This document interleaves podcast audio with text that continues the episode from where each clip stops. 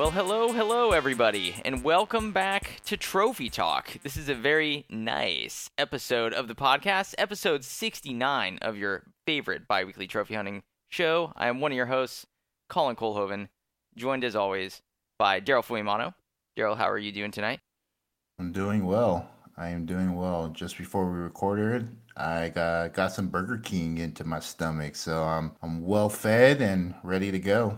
Well, that's fantastic. I haven't had Burger King, Burger King in a long time. Was it uh, delicious or did you regret regret it instantly? In the lounge, dude. The BK Lounge, brother. In the fucking lounge, dude. you wait your turn. I haven't even introduced you yet. All right, you're just jumping in here. Who's this guy? no one will have any idea. We're also joined by, of course, the infamous Narshader 13, Eli Downing. How are you doing today, sir? Excellent. Okay, so BK Lounge. We all we all listened to that uh, stand up, right? When we were in middle school, high school, whatever. Everyone listened to Dane Cook. No. Oh. Oh, so you didn't? So okay, you're not a lounger, dude. You know, you're not a free. Not, not in the lounge club, dude. I said, "Hey, chief." yeah, you're not a you're not a fan of the B and E, the breakfast and eggs sandwich, uh, dude. Whatever happened to that guy? By the way, yeah, give him the give you the power finger, dude. Oh my goodness. wow. Okay, so you're wow. All right. Well, I guess let's take it one question at a time. You enjoyed your mm-hmm. Burger King, Daryl? I did. I did. It was quite delicious, man. I felt like out of all the burgers up there, I think the uh, the Whopper is pretty pretty reliable to uh, you know satisfy my my craving. Wow, that's a bold statement. You're gonna be fighting words amongst Americans, picking yeah. one fast food over the other. But I have to say, I kind of agree with you in some sense, not on the Whopper specifically, but Burger King was one of the first, even dating back to like the early 2000s. In Wisconsin, they served a black bean burger. And they were one of the only places as a vegetarian I could go and get like an actual burger like combo meal and not just like a can you just make me a cheeseburger but take everything off of it you know, kind of place. So I have a. What did you get? You, what is that? What you literally used to order? Yeah. So when I went to McDonald's for a long time, I remember uh, probably until I was like, honestly, like eleven. I don't think I had a fish fillet until I was eleven or something from McDonald's. I used to just get a cheeseburger and no patty. So they would be like, they'd build the cheeseburger, get rid of the meat. So I would just have like pickles, onion, cheese, mustard, and ketchup on like a bun, and then I would get that with like fries and a soda or something. That's dedication there, my guy. Yeah. Yeah. Holy hell. I know. And then eventually one of my friends, I think it was this guy Cody. Shout out to you Cody from Wausau. I'm pretty sure that his mom like got us McDonald's one night when I was doing a sleepover at his place and she got us fish fillets and I was like, "Yo, this fish fillet is all right, actually. If you don't think about it too much, because I know it's gross thinking about eating fish from a fast food restaurant. But if you don't Shout think of, you don't think about it too much, it's pretty good. Okay. Huh. Yeah. Shout out to Cody's mom. Yeah, shout out to Cody's mom for sure. We know you're listening. We know you're listening. Yeah, he was he was a cool kid, dude. He's the guy I always played San, uh, San Andreas and Grand Theft Auto with. He's one of the few mm. people whose parents mm, bad influence, dude. Let him let him play whatever, right? I watched House of a Thousand Corpses over at his house for the first time. Oh, that's this guy. It's this guy, yeah. And we used to play oh. uh, Worms on a PC. Dude, this this kid was influential in my uh, pop culture mm-hmm. upbringing. You know. Mm-hmm. Mm-hmm. So, anywho, uh, glad you enjoyed Jeez. your Burger King, Daryl. That's sounds good. Sounds very delicious. And what was the second part that I was? Un- I just couldn't believe. You said something, Eli. That str- he's that, never seen Dane Cook. That's what it is. He said Finger. Yeah, yeah. Yeah, the Dane Cook thing. So you were a Dane Cook fan. I mean, I wouldn't say fan. a connoisseur. yeah, sure. uh, I mean, I mean, they, that guy was kind of a genius. He came up with this little movie scheme, dude. Yeah, I know. He's like Good Luck Chuck or whatever. Yeah, I think it was. Just made, he's just like made his own movie. He's like, yeah, I just want to like bang like the hottest chicks in it. Yeah, what in, a... uh, episode sixty nine. But it's like, that's your movie. Yeah, this is the pitch. He came up with that himself. this like, is the pitch. like, oh, okay, guy.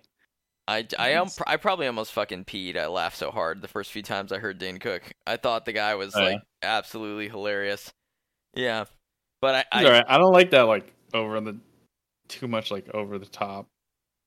Stuff, right. You know. Right. Total. I mean, I was in like eighth grade. You know, it's it's prime time when Mm-hmm. I when I listen to him. So, Mhm. but how are you doing otherwise, sir? Eli, how are you? How is how's Zayden's soccer going? Good. Kicking Doing good. kicking ass.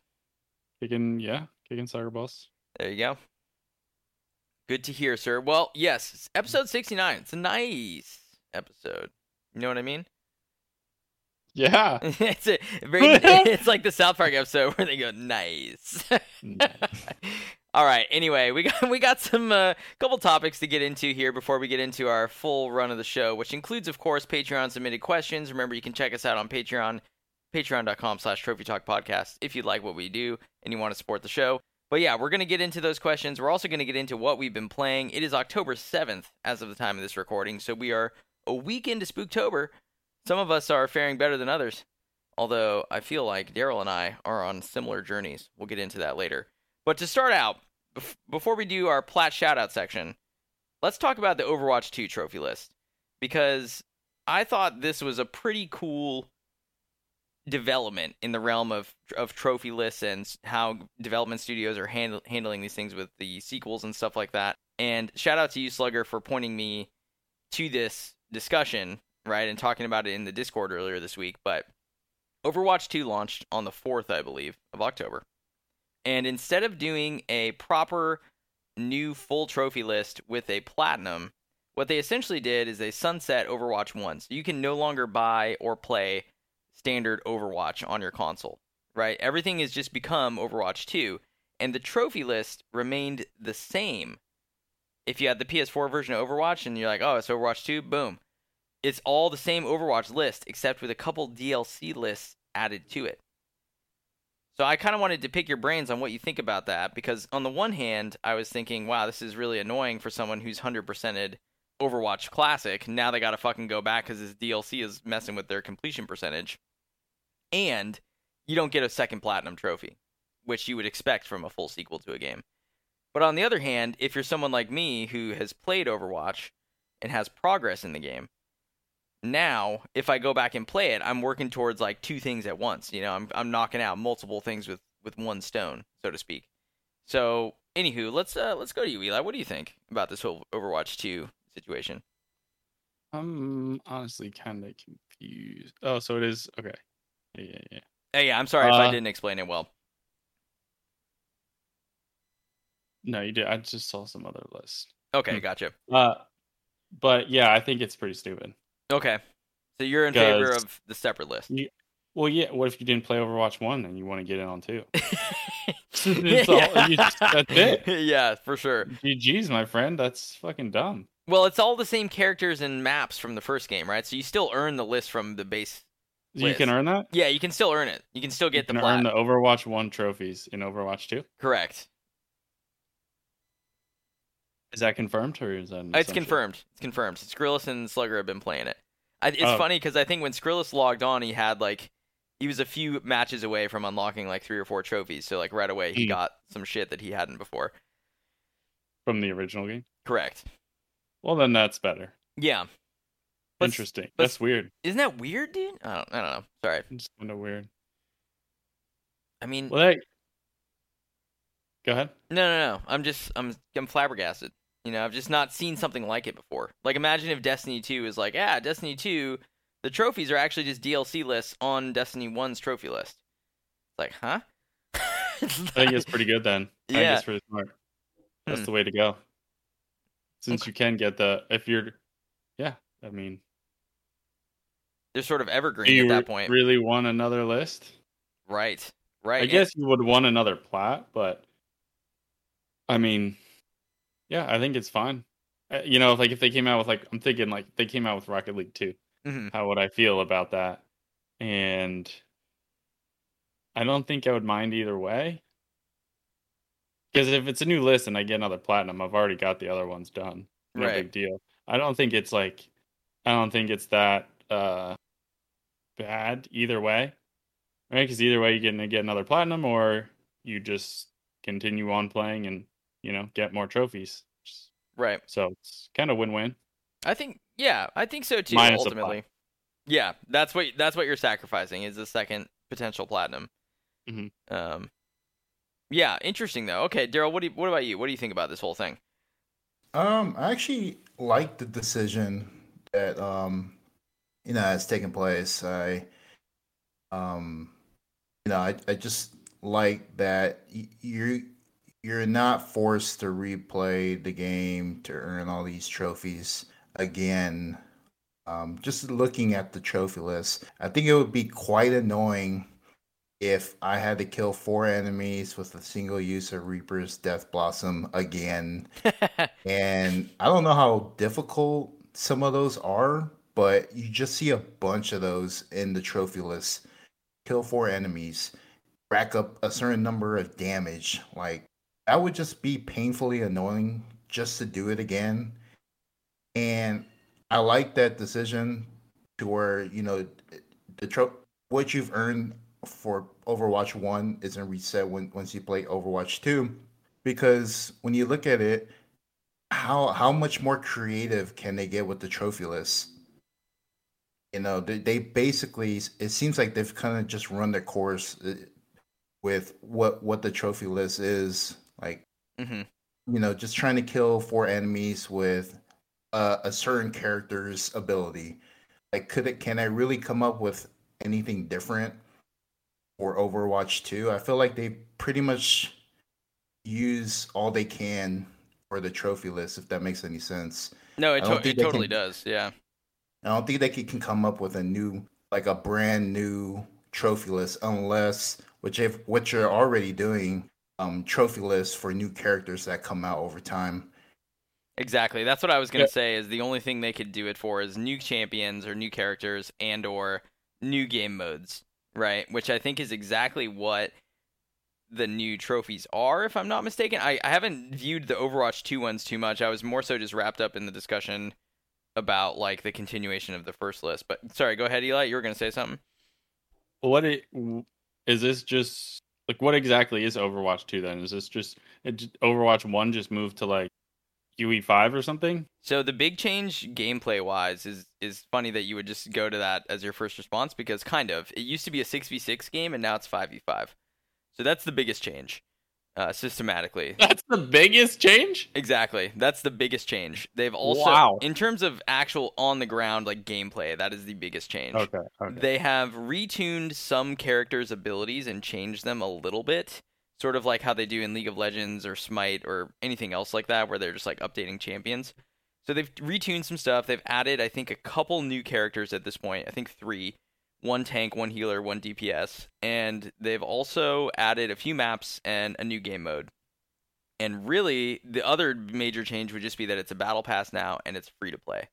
So you yeah, the way that you interact with the game is different in that way. And one thing I would shout out, it's not relevant in terms of trophies, but I found this to be a really horrible, annoying thing was Skrillus had originally owned Overwatch, right? Which he got you got access to all the characters when you bought the game as you mm, should. Because you paid for it. Yeah. Because you paid for it. So he and I did too. I bought Overwatch on disc when it came out. I owned it, all the characters. Now, apparently, what happens is in this new system, when he logged on, he didn't have access still to all those characters. He, he now has to unlock them all. All the original Overwatch characters don't unlock until about 100 games of gameplay. Bruh. So I what? thought that was really stupid, which was his got reset even if he bought it. I understand it if you've never played before, right? If you've never played Overwatch before, except for when it's free to play and now it's Overwatch 2, I get it that you should have to unlock them slowly. But for someone mm-hmm. who has trophy data and who has a profile and who has played Overwatch 1 and bought Overwatch 1, you're now going to remove my characters, my champions? Are you joking me? I thought that was horrible. That's pretty that's pretty bad. Mhm. Yeah, that's the biggest change. That's the biggest update. That's the you biggest change. Yeah, yeah. but... Come on in, lose all your stuff. It'll be a great time. what? I think one thing I do like that they did though, and I'm curious to get your take on this, Daryl and Eli, is like you have to win. I think it's 50 quick play matches before you are eligible to even play ranked, and I think that is a wonderful mm. idea I mm-hmm. absolutely hate when games allow like just brand new players to the game to jump in to ranked. It's not good for them or their team. So what do you guys think about yeah, that? Yeah, I I think that's actually pretty good because uh, you know that should also actually like decentivize in anti-incentivize Decent- decentivize Decentivize. it's Yep. decentivize okay yeah. Anti-incentivize. nice nice. uh yeah it, smurfs should get rid of some smurfs i mean who want you just Yeah. make a quick profile and like shit on some fucking noobs right. you know if you get in and, and you know maybe it maybe it tracks some type of you know in rocket league casual has and some kind of mmr behind it right Right. it's, it's you gain and lose it differently and like it can get all to kind of tossed around basically but it's it still keeps you in the in the roundabout area of where your your skill level is so like you know it, it would either deter them by having to play a bunch of games before they can like go in and smurf for getting their friend the rewards hmm you know and or and if they do you know if that somewhat tracks your mmr it could help you know place them differently when they do get placed so Yeah, that's true. That's true.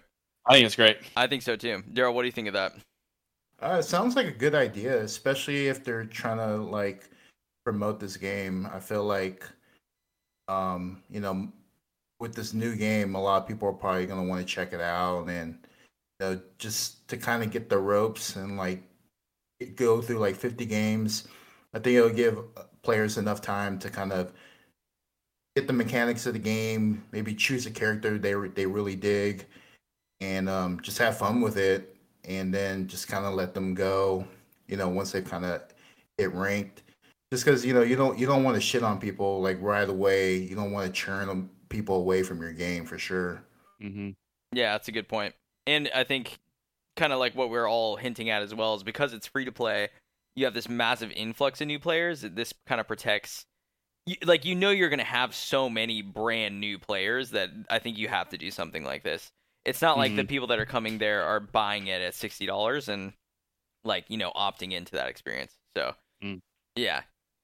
Very cool. pretty dope Right on. Well, good stuff there. Let us know if you're playing Overwatch 2 what you think in terms of the trophies. I know Skrillus and Slugger have been playing it, and like I said, I do have progress in it because I played it way back on PS4.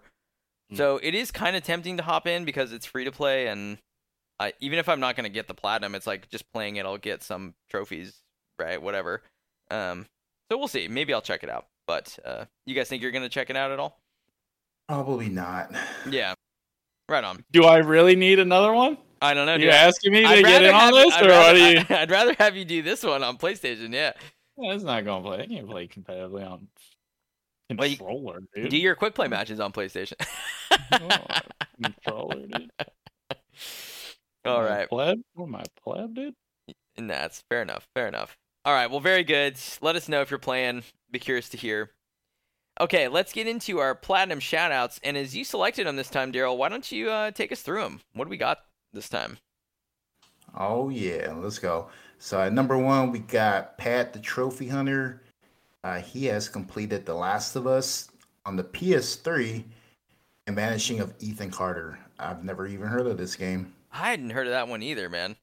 yeah it's it's the oh didn't they give it out for free I thought Oh, I'm Epic getting it Games did. confused with what remains of Edith Finch. Yeah. You epic those- games gave it out for free i think Okay, but I know it's like a walking sim sort of game based on the, the Discord uh, discussion. wow okay No, no, no. He did. He said as much. Like he said, it's like basically you just kind of walk. It's like very nar- narrative and walking. Yeah. You know. But uh, but Yeah. Last of Us on PS3, that's some that's some hardcore stuff right there. Yeah, going back in time. God, can you imagine playing your PS3 right now? I'd never even owned one. absolutely not. Yeah.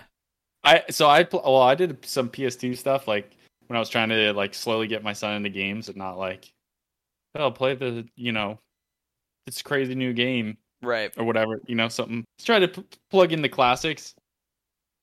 And uh man wow. Oh my. Just not just not for me. It's I just- think I played that I played Fable once through like a couple years back that was that was okay but I'm super nostalgic for that game other Right. than that, played like some Spyro and some of this Hulk game. Whew, Yeah. boy, this is a rough one, dude. Yeah. I mean, I don't know. That's know. PS2 though, to be fair. Yeah, eh, that that's what I was gonna say. Is that I feel like if I was gonna go back, like if I had kids and I was like trying to show them the classics, it'd be really Mhm. hard to to show him those like PS1, PS2 generation games. I'd almost rather show him like Super Nintendo or like Xbox 360 onward. You know, Hmm. like those, I think uh, those early 3D games are particularly rough because the, we haven't like figured out how 3D games should control. You know what I like mean? Mario 64. Yeah, it's It's oh, the absolute polygon madness, dude. Dude, I I tried to play that Yeah. game when I bought the collection on Switch, and I just could not get into it. I really couldn't. Yeah. I think uh, I came to the conclusion that he will have his own classics. That's a good way to look at it. Yep. Rocket League. I mean, it's good to Minecraft. Rocket League and Minecraft. Minecraft's gonna go forever, dude. You think so? It's absolute banger. I mean, I can get him into more of that with what I've been playing, but All right, fair enough. Fair enough. Um, okay, what else do we have for the plat shoutouts, Daryl? Sorry to interrupt you. Ah, you're all good. Uh, so can't have episode 69 without mentioning King 6969. and nice. he's played the Assassin's Creed Liberation Remastered. Oh Jesus. Whoa. Have you played that, Daryl? I've not played that Assassin's Creed. I haven't. I, I can't remember if this is the one with the chick. The, the chick that, that Yeah. a slave. yeah, the one with the chick. Oh, you know what? I think it is. I think this is the one that was like in between like Assassin's Creed 3 and 4. Oh man. Is it a Is it a DLC for Oh my gosh, so it was a DLC for Assassin's Creed 3, but they turned it into a standalone game. Oh yeah, it is the one with the chick. Yep. Yeah, that's the one. Okay. Dear God. Wow. Came out in 2012. Interesting. There's it's so funny how there's these like side Assassin's Creed games. I've like there's so many I've still not played. As much as I feel like I've played a lot of Assassin's Creed, I've probably only played like half the games in all honesty. It's it's pretty nuts. Okay. Uh what else we got? So good job King 6969. That seems like a, a fun trip down memory lane. Proud of you, sir. Number three got Slugger. He's completed Wreckfest and Tearaway Unfolded. Yeah, I want to say, I think it's Tearaway. It is Tearaway. Yep. Yep. Got it. Nice. Congratulations, Slugger. I know those were on your journey through your 1 through 10 challenge.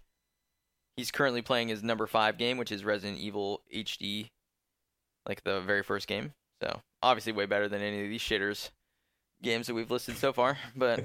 Okay. Oh man, He- he's getting into that territory where the the challenge is starting to ramp up for sure. yeah, 100%. I don't even think RE Remake should be a 5. I feel like that should be like a 6. So, he's he's in for a treat. nice. And uh, lastly, but not least, we got Smackley at number four, and he's completed rem- what remains of Edith Finch. Let's Hey. go. Oh, what do you know about that game? Oh Anything? Man, heard of that? isn't that that one that I earned no paints, uh, point, no paints, no points for back in the race? That we Ah, there's did? something about that I'm game. pretty sure that, I'm pretty sure that There's was like- That was a freebie that I should have just played back during our race, uh, 2019. That, yeah, yeah. But still to date, probably the most competitive uh, trophy race I've ever been a part of because I'm, Yeah. you know, just getting smashed in the other ones. so yeah, that's some fun stuff. What you guys really liked that game though, right? Yeah, it was good. Man, I love that game. Mhm. It's so good, man. Just thinking on it now, because I had I had to like look it up again, and it's just like I, I wish I can just wipe this game from memory so I can replay it again and just have that first reaction to like the entire story over again. Man, that sounds good. So how long was it? It was pretty short from what I remember. Uh, say like maybe Yeah. f- four to five hours, maybe less. Nah. Okay. Yeah, no, I'm not saying it like it's a bad thing to be clear either. Just be, I'm, I'm actually prefer that if it's a shorter experience. So Yeah, Okay. It's really. I mean, it's it's average. I mean, you know, it's pretty average. okay, right on. well, congratulations to uh to you then, Smackerly, and to all of our shout outs for your platinum adventures. I know Pat as well is playing Skyrim. He's currently I was watching stream the other day. He's currently like 65 hours in with probably another 85 hours to go. Nine hours Ooh. in. yeah, so that's a pretty pretty lengthy grind there, sir. So good luck and Godspeed. Lengthy grind. Oh. All right, Eli, you have dad jokes for us tonight? I got something for you. How about that? Okay, something new. Yeah, I said we're going a little newer. a little switch Change it up a little bit. Yes, sir. Kind yes, of sir. going down more of the riddle route. If you know what I mean. Oh, the riddle round. All right. What has a head, a tail, is brown, and has no legs?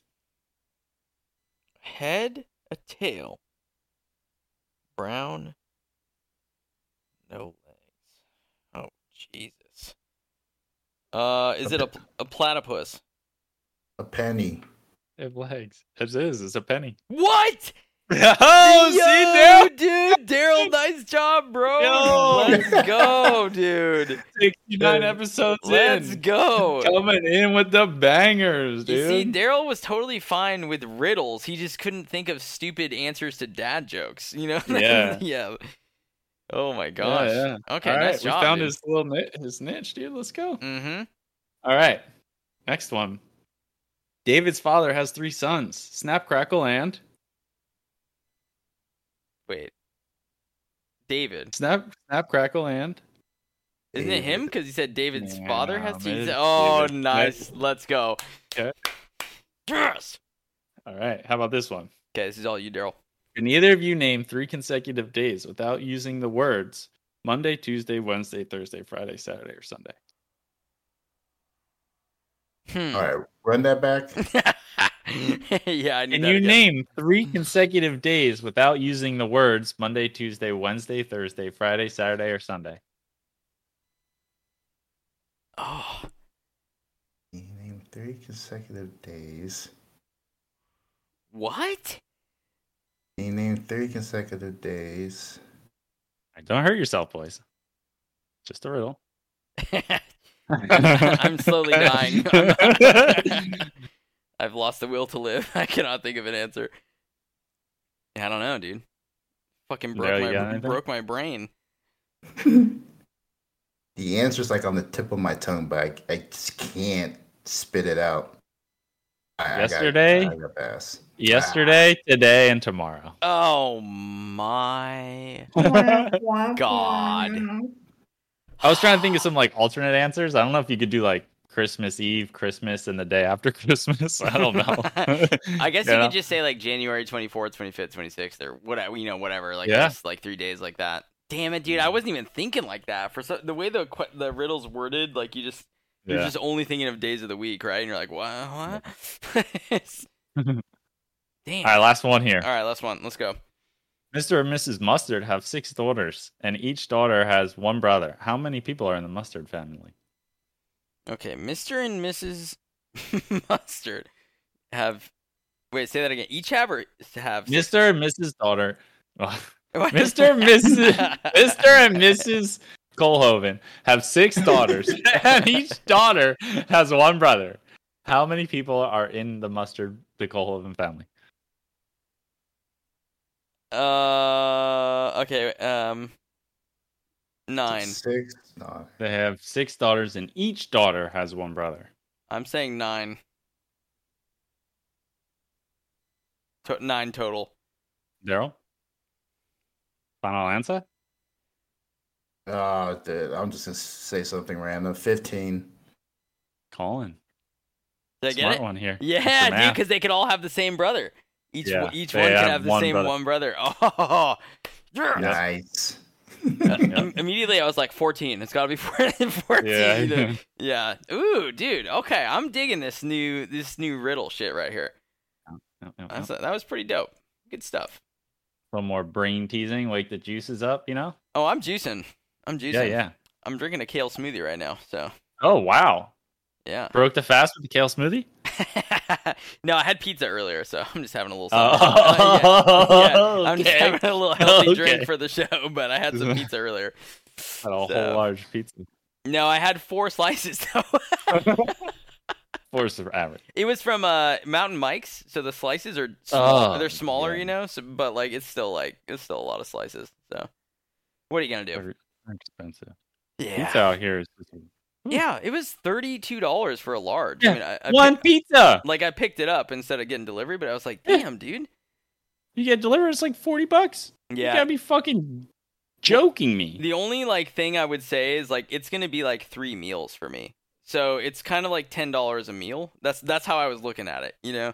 Mm, Which is still a lot. Don't get me wrong, but at least it's not Bro, like, you know. Five dollars, Little Caesars. I know, I know. I miss Little Caesars. I'm a fan. Pizza, I'm pizza. a fan. All right. Mhm.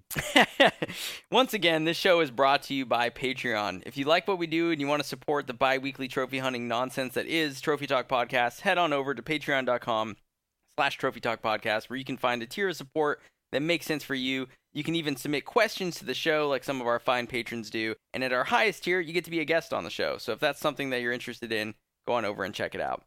Want to give a special thank you and shout out to our Patreon supporters over there.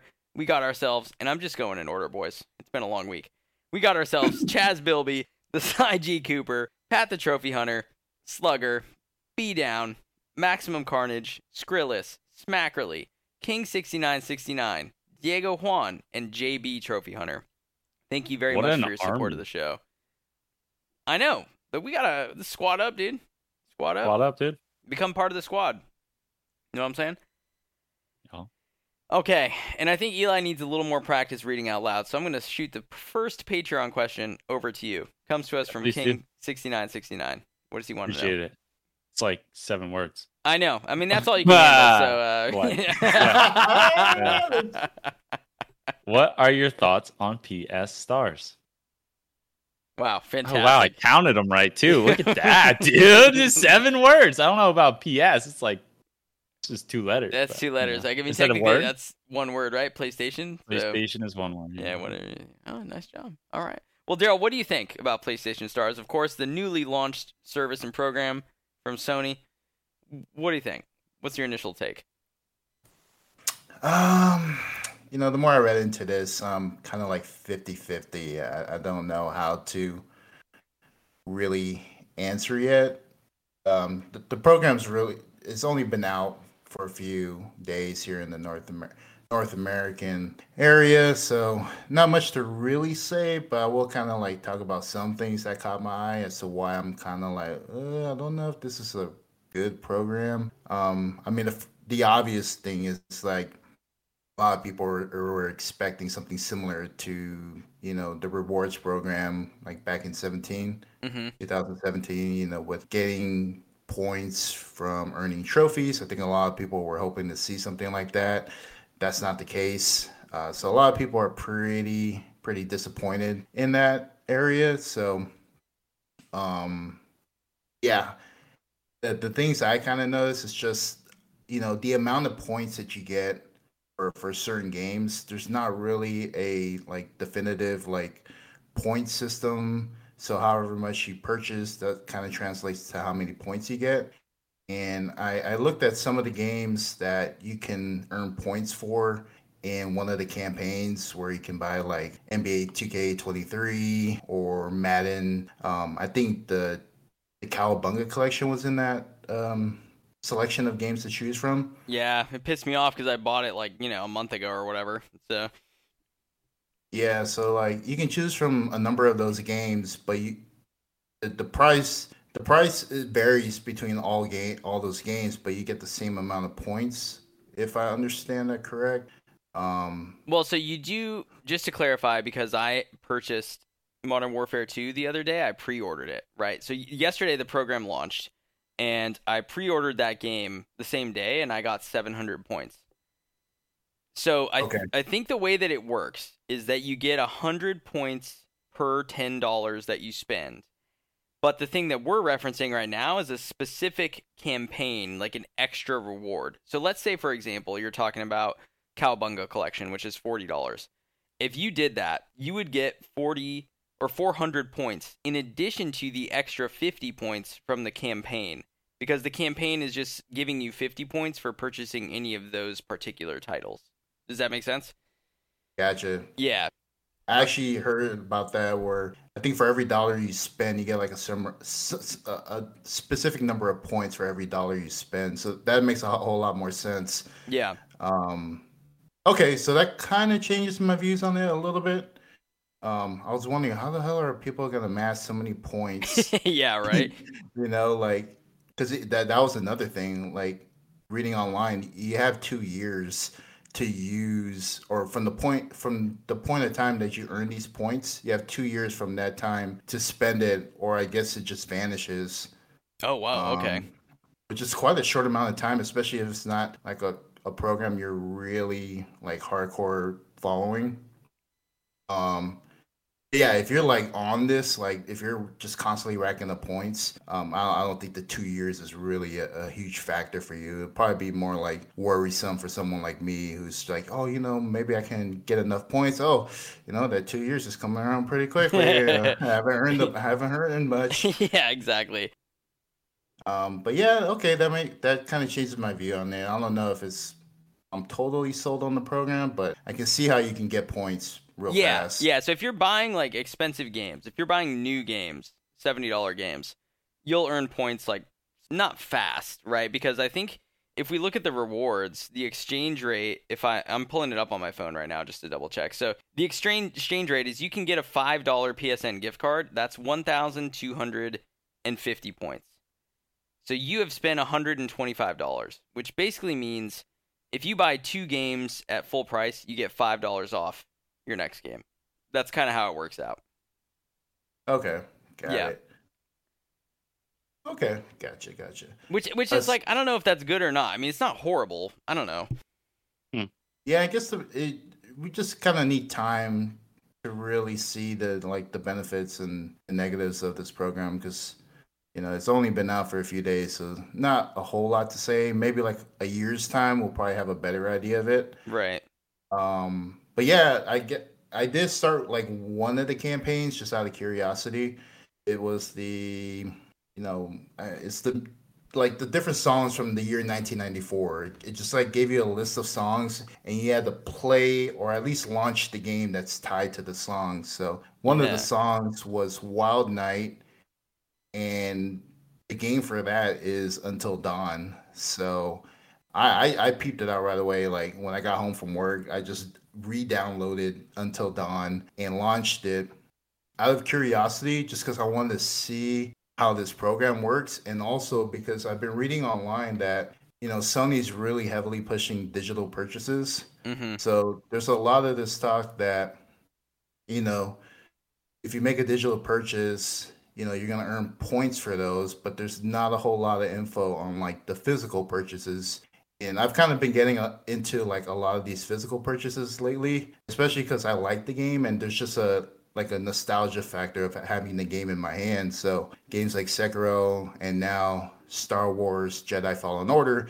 I wish I had physical copies for those games, but there's not a lot of information about physical purchases. So I have a physical copy of Until Dawn, and if if you're looking to start a campaign, uh, you would actually have to go through the app to start it manually. Um, there was a couple that said auto uh, auto start or something. Basically, it just it just oh auto registered. Yeah, yeah, yeah. It was like already active when I clicked on it, uh, which is weird. But I'm seeing a lot online where it's like if you actually want to get or complete objectives for a campaign, you actually have to start it on your app. So I hmm. did that. I just started the app or the campaign for that um um for the that objective for a while um until dawn. And strangely enough i actually got the check mark off of that objectives list for launching until dawn. So i think there's a possibility that you can also earn like the objectives through your physical purchases but just not 100% sure. Yeah Uh, so we talked about a little bit before we started recording, but I think so the language on some of these campaigns is important, right? So the description for that campaign you're talking about to play the songs, it says launch the game matching the song. And it it's not really specific on like purchase the game or like get it from the PSN store or whatever. So I think as long as you launch oh, the It says game, launch. whether it's digitally or physically, it doesn't really matter, right? Um, same thing for the other challenge for the week, which is to pick a fight honoring 30 years of Hadoukens, and it lists a couple different fighting games that you can play. I'm pretty sure even if you if you own it digitally or if you put the disc in for Street Fighter V, it doesn't matter as long as you just play a match, right? But the first challenge we talked about, where it's like you get 50 points for purchasing a few select number of games, I think that has to be through the PlayStation Store because it says PlayStation Store picks. Grab your Mhm. next favorite game. Buy one of these select games from the PlayStation Store. And so I don't know if that will register unless you do a digital purchase. It is possible though, and I'm, I'm sure I could find someone who knows. Like, if I bought The Last of Us Part 1, which is one of the options, physically, and I put it in my PlayStation, my PlayStation account now knows, and obviously my my profile knows that I've played Last of Us Part One. Is that going to give me the check mark for this, or did I have to buy it digitally? That part I'm not sure on.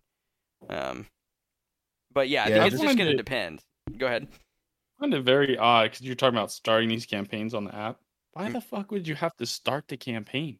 Yeah, That's ridiculous. like shouldn't it just auto start it Just for you? give me points when I do shit. Like, what the hell do I have to go in? If I don't start it, then I don't get the points for doing that objective. What kind of shit is that? I th- yeah, you also have to register or like opt in. So like when I turned on the app or opened the app yesterday, once the program launched, I had to like accept and like go in and be like, yes, I want to take part in PlayStation Stars. I think by Mhm. default it doesn't track any of it for you until you, you know, Right. like do that. And I, I should also note I it took about that, but yeah, it, it also took like two hours to sync. So like I pre-ordered Modern Warfare 2, and then like it wasn't until like an hour or at least an hour and a half to two hours later that I looked and it was like it gave me the points for it on my uh, phone. Like I could tell. Mm. So it took a little bit of time for it to register. So you're like at a tier two now with that one purchase, huh? Yeah, so I'm level two, which apparently so what you had to do for level one was purchase one full game, and you had to earn I think it was two rare or above trophies.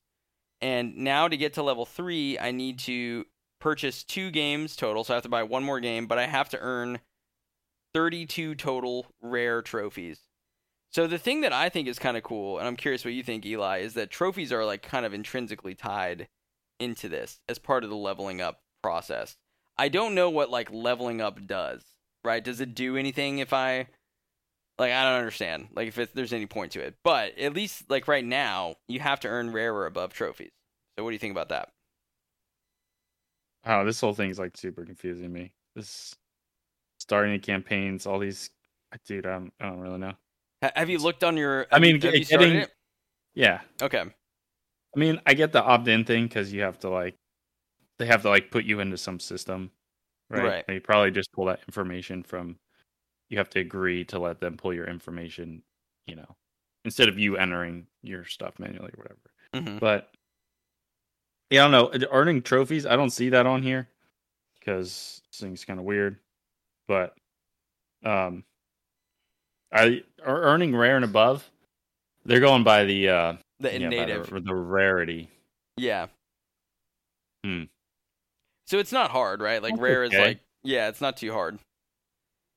I wish they would just make it anything and and give you rewards based on bronze, silver, or gold. But also, that's not really fair. You know, you got the. I think it's a good thing they do it that way because you know things like uh, Wolfenstein actually gives it a better hmm you know boost to that, you know in the future as things change maybe they'll add stuff that you know under point one ultra rares or whatever and then and then that wolfenstein trophy would actually mein leben would mean a little bit more. Hmm hmm maybe they're trying to and then like all those all the shitter trophies jumping mexican beans or whatever the hell it's called you know Right. those those won't really get you anything on this service so i think that's a good way for them to to you know try to curb that Yeah. that market Yeah, two I trophy agree. hunters to go for the stars points.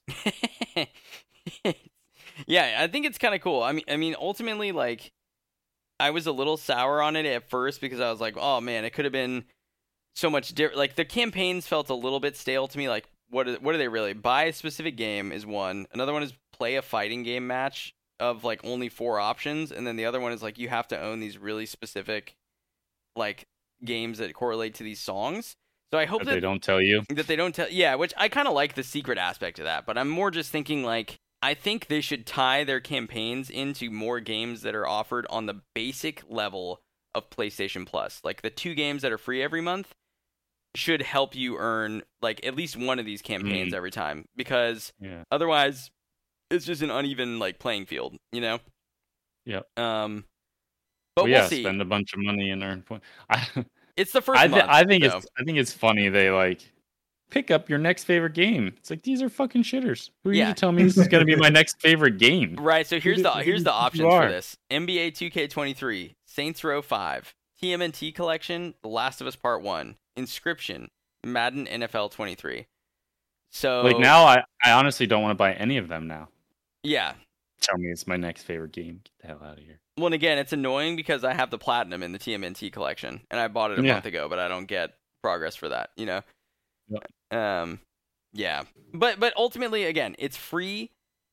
You opt into it. You don't have to pay any attention to it if you don't want to. And really, I think what it's designed to do is like just let me continue what I already do and get some slight rewards maybe on the way. So if I'm going to keep purchasing games digitally anyway throughout the year, I might as well slowly earn enough to get five dollars off at some point. I mean, it doesn't cost me anything to do that, you know. Mm-hmm. So I get it. Like people are a little upset. It could be more. Sure, it's the first month and it's free. So let's just Yep. kind of wait and see like what happens. For now, I've got a cool little collectible of a fucking T Rex that I have displayed in my display case, and I'm hanging on. You know, Yeah, these uh, rewards are pretty whack too, in my opinion. IMO. IMO. Yeah, I'm not Like, buying. all these stupid like digital. We're already getting trophies that are like, you know, digital rewards. Right. Like, sh- let, let us show those off in like a trophy room or something. Imagine all your trophies that you've ever earned, like lined up in like a Hall of Fame that you walk down. You can see all your trophies physically or something like that. Yeah, That'd be kind of cool. that's I I'm. know, fucking T Rex, fucking statue. Like, what? Right. What is that? Right. Let has me, nothing to do with what I'm doing here. let me display my platinums on my profile that I already have. You know, like Yeah. if I could pick like three badges or three platinums from games I've played and put those on my up- profile. You know. Yeah. Just make up these random stupid objects that I'm like, yeah, you want these? Sign up for stars. no, I don't want those. Fuck? I'm basically. I think there's no time I would ever just not redeem them for PlayStation credit. Like the points are always going to just go towards Oh, PlayStation yeah, credit. Yeah, Mm-hmm. and because I think you can get. Let me just check one more time. I know you can get two different versions. So there's five dollars for one thousand two hundred and fifty points, or five thousand points gets you twenty dollars. So essentially, if you've spent five hundred dollars, you get twenty dollars. Nice. Yeah, that's that's, the thing. uh, that's better than zero. It's you're gonna spend it. You're spending. You've been spending this money this whole time. Yeah, I guarantee all of us have spent over five hundred dollars yeah, on the store. yeah, yeah, you'd totally. Have, you'd have 20 40 dollars in your pocket. Well, that's why it's like, do I just buy thousand dollars, dude? You get forty dollars. Say it in that terms. That's kind of rough. Or dude. do I just buy these little digital collectibles, the pink monkey diorama or the Punto Oh, yeah. diorama for like 200 cuz like I mean whatever. Like I don't I don't know, dude. I don't know. They do give you games that you can get with the points too. I don't know how that correlates to. Yeah, so let's see. You There's can like select games, right? Right. So Sekiro is 15,000 points. It takes two is ten thousand. So wait a second. Sekiro is 15,000 points. So Sekiro is the equivalent of $60. full price. Wait, because right, because five thousand points gets you a twenty dollar PSN card, right? So if I'm gonna have fifteen thousand points, I could either get sixty dollars in PSN cards, or I could trade them in for Sekiro. Mm-hmm. And I'm sure Sekiro, if you're buying Sekiro in 2022 for sixty dollars, you're a chump. so, Hades is only twenty five. Hades is only six thousand two hundred fifty points. So that is Twenty five bucks. Yeah, twenty five bucks. Yeah, exactly. Is that fair? Probably about what You're it gonna is. have to. You're gonna have to. Like you're you'll have to You're decide. gonna have to do your, your You- research and see what's worth it. But yeah, at least they offer something. Oh, They- 20 bucks. They do, and I'm It's like assuming those will bucks. change like as like month to month. The campaigns are going to be different, and the stuff's going to be different. So again, it's the first Yeah. month it launched. We'll we'll check back in maybe by the end of the year and see what we think. For right now, I'm I'm just happy to see another little thing. You know, it's another little thing to check on my PlayStation app when I open it up, and then I just move on. You know, so. Sick. but thank you for the question, King sixty nine sixty nine. Much appreciated, Yeah. sir. Thanks for bringing it up. Right. Sore spot. All right, let's get into Maximum Carnage's question. Now, we got a repeat of a question in a sense that he asked last Hmm. time. We have our typical choices here, boys. We've got we can either keep, sequel, reboot, or delete. However, we now have to delete two games because we are given five choices. Are you ready? Mhm. We have I'm ready. Bioshock, Resident Evil, Dead Space, Devil May Cry, and Silent Hill. Daryl, what did you have? Oh man, don't put me on the spot this time. Uh huh. All right. Uh, okay, cool. Um, I'm glad uh, Maximum Carnage actually um, submitted this question pretty early because it, it did take me a while to think about this. So it, it was funny that you mentioned I'm being very generous Right. and I want to hear your thoughts. So uh, appreciate that. Uh, so keep. I gotta go with my game. Uh, the game that kind of just launched me into the survival horror scene, Dead Space. Ooh. So I will be keeping Dead Space. Um, just the way it is. I think the way it is is fine. You like some of that Dead, think- S- Dead Space 3, huh?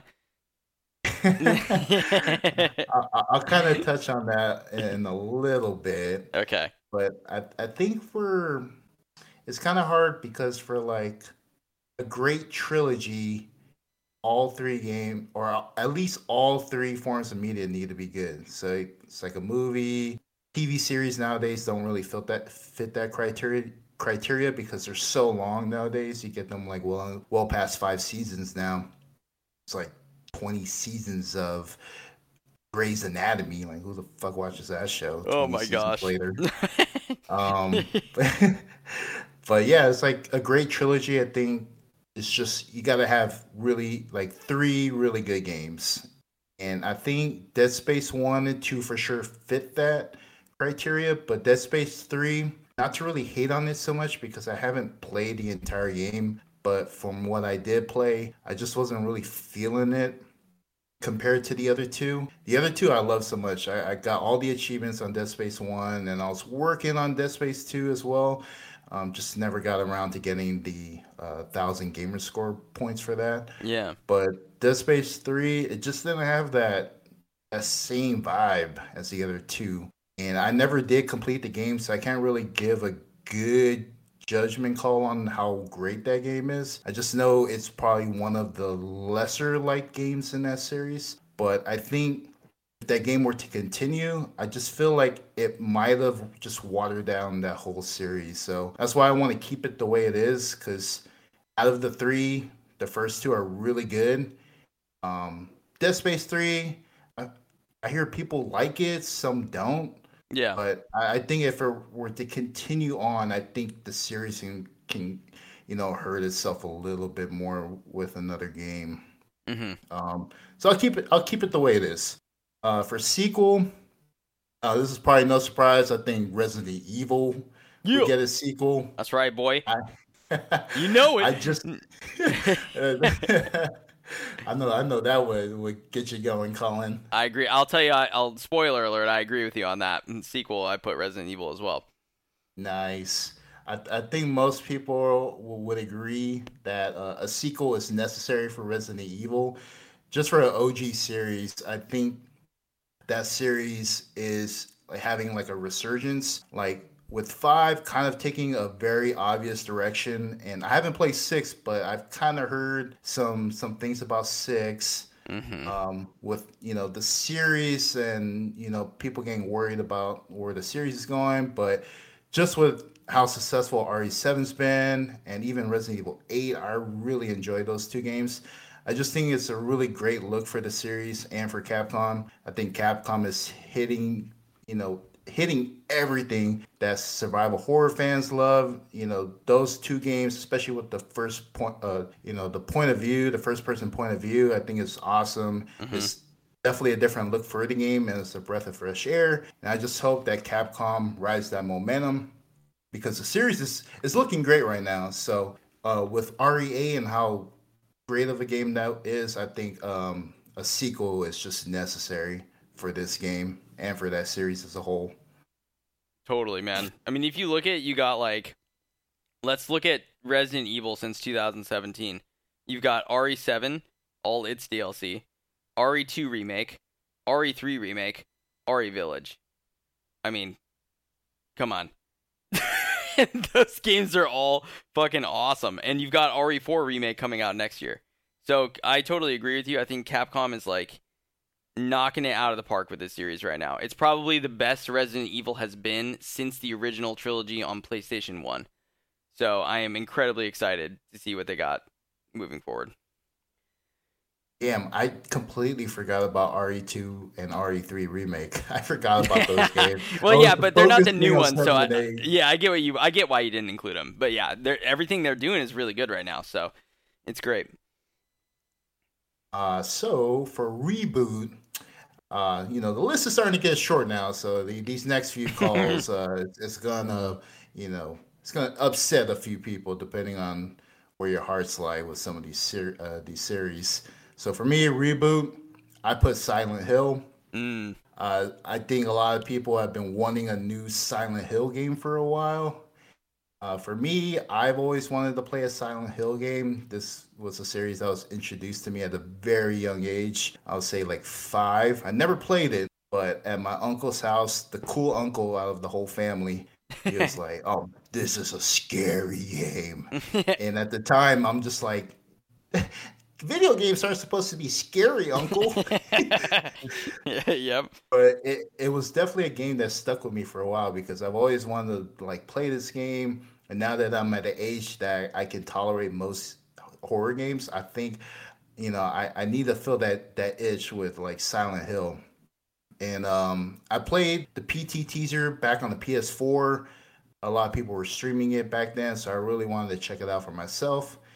And I gotta say, it, for a walking horror sim game, it was very tense, uh, very freaky, and I wanted to play s- more of it. And when it was like revealed that this was like the new Silent Hill game, when Norman Reedus as the protagonist, that got me me even more hyped because I was a big Walking Dead fan back in the day. So just see him there, I was like, damn, dude, they got that guy from The Walking Dead to be on here. It's like for sure I'm gonna play this game now. Mm, Um, but for me, I don't plan on really playing the older versions in the game. You know, so I'm hopeful that there's going to be a reboot of the Silent Hill series for PS5, hopefully. So I, really want to play, you know, this game. me too. This notorious game in the survival horror scene. Yeah, man. God, there've been rumors about Silent Hill and a reboot, and God, it's been fucking like years at this point. People are like, "Oh, there's a new Silent Hill getting made. There's a new Silent Hill getting made."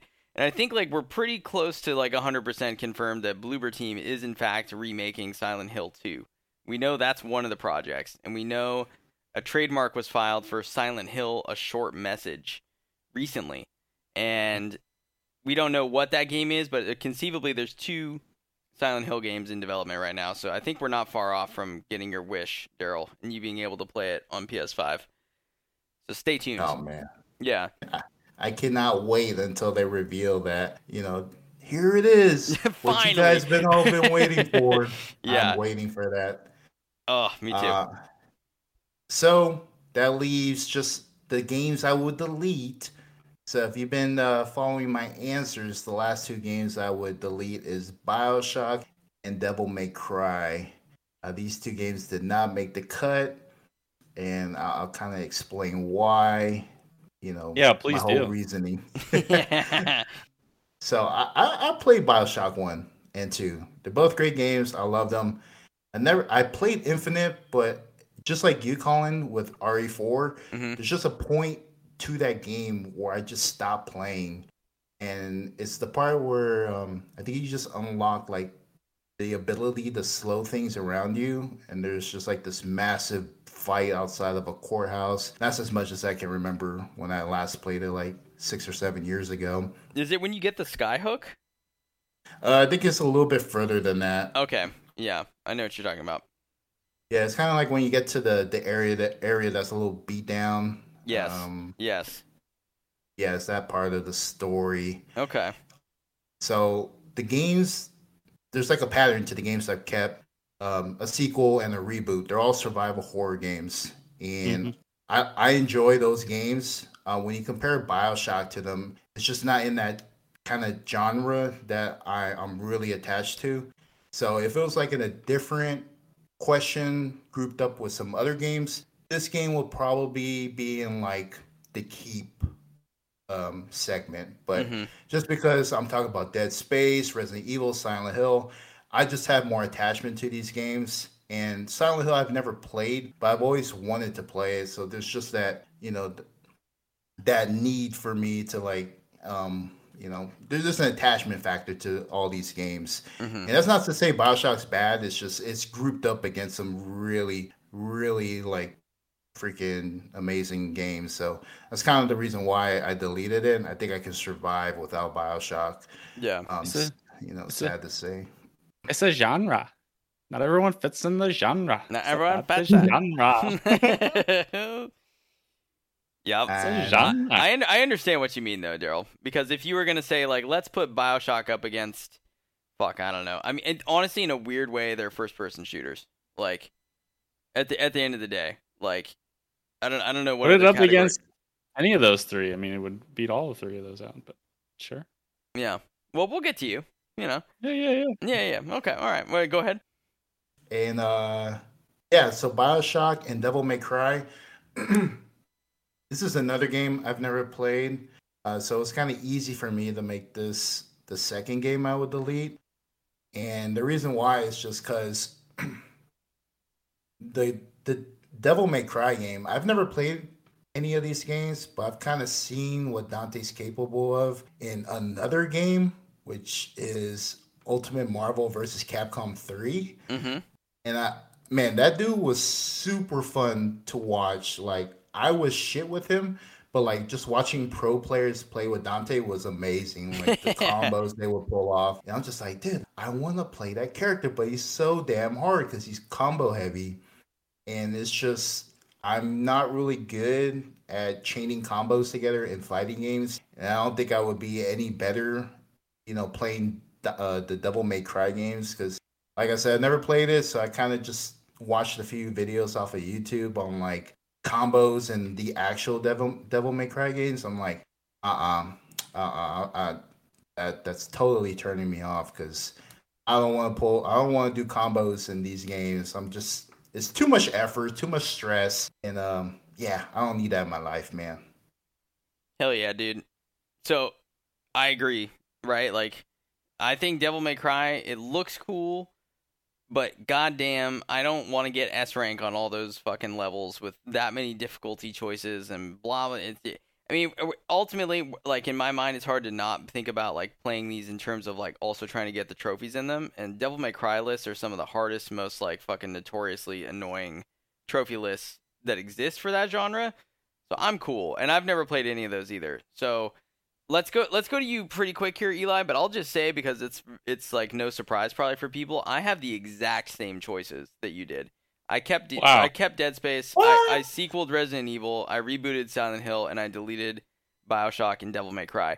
I think the difference is I've only beaten Bioshock Infinite, and I played Bioshock One and Two a little bit, probably like five or ten hours each, and I just don't know, dude. I I'm not. I continue to be unimpressed by Bioshock from a mechanical gameplay standpoint. I think the argument can be made that the stories are incredible. I wouldn't know for the first two games, but I take people's word on it that they were pretty revolutionary at the time. But I just don't think that those games as shooters hold up at all, and I don't think they're very fun to play. So I am deleting Bioshock and I'm deleting Devil May Cry, rebooting Silent Hill because I wanted it. I wanted the the Silent Hills thing with Norman Reedus, just like you. Thought it looked awesome. I never played Silent Hill as a kid. I always felt like it was you were either a Resident Evil player or you played Silent Hill, right? And I just ended up going Resident Evil. And uh, yeah, and then Dead Space. I think the first I've never played Dead Space three, but I thought the first two games were great. And uh, fans are really happy with those games, and I think if we kept them as is, they would continue to live on as like kind of cult classic survival horror games. And uh, yeah, Resident Evil. I want to see the Resident Evil Nine, you know, sequel follow up to Resident Evil Seven and Eight. Um, I I ultimately like I understand like how much can you do with this franchise? Like, is this just going to go on forever? I don't know. I think maybe end it at a clean Resident Evil 10. I'm happy with that, honestly, down the road. But for right now, I want to see Resident Evil 9. And uh, yeah, so anyway, I had pretty I had the exact same answers, only for slightly different reasons. What what did you have, Eli, for this? Okay, so keep keeping Bioshock. Nice. All right, something so, way different. Okay. So for clarity here, I don't I don't think I've played any of these games. Okay. Okay. But oh no, I've played Bio. I played a little bit of Bioshock. I and I was yeah, digging. I, I was digging what I what I what I played. Mm-hmm. Uh, and it's just like so, uh, such a big game in the in the gaming space. I feel like it's something you don't really want to delete. You know, I think it should at least be there. it's important. Nostalgia, nostalgia value. Yeah. Yeah, and like it's it's I played that on I played on 360 and it was, you know, it wasn't Spyro on PS2, that's for sure. fine. right, right. You know? So just just keep that where it is. And then uh for the sequel, I went Devil May Cry. Ooh. That's just just badass, dude. Mm. I mean, all these walking sims. Let's do some fucking fancy maneuvers, you know what I'm saying? Let's yeah. fuck shit up. Let's break some necks and, you know, cash some checks. But so we're going with the with the sequel for that one. Okay. And then for the reboot, I went Dead Space, which I think we're already getting, right? You are get you're getting uh, yeah, remake slash remaster. Yeah. yeah, yeah. Mine's basically just on more of a badass scale. Like one Bioshock's badass is like, you know, it's well known among gamers everywhere, right? Right. Devil May Cry is just super badass game. Everything about it. Like a motorcycle gun. Isn't that the one with the motorcycle gun? That's fucking sick, dude. Mm-hmm. You kidding me? You want to delete that shit? Mm-hmm. Talk about like doing stuff you can't do in real life. You want to walk around in a, I don't know, in, in a, a, zombie field, apocalypse? In a field mm-hmm. with a tall woman chasing you. Whoop de doo. Anyways, mm-hmm. you won't uh, have that. You won't have that life, you know. oh, good one. good one. Uh, but yeah, and then Dead Space, I think is the more badass version of Resident Evil, Silent Hill. Mm-hmm.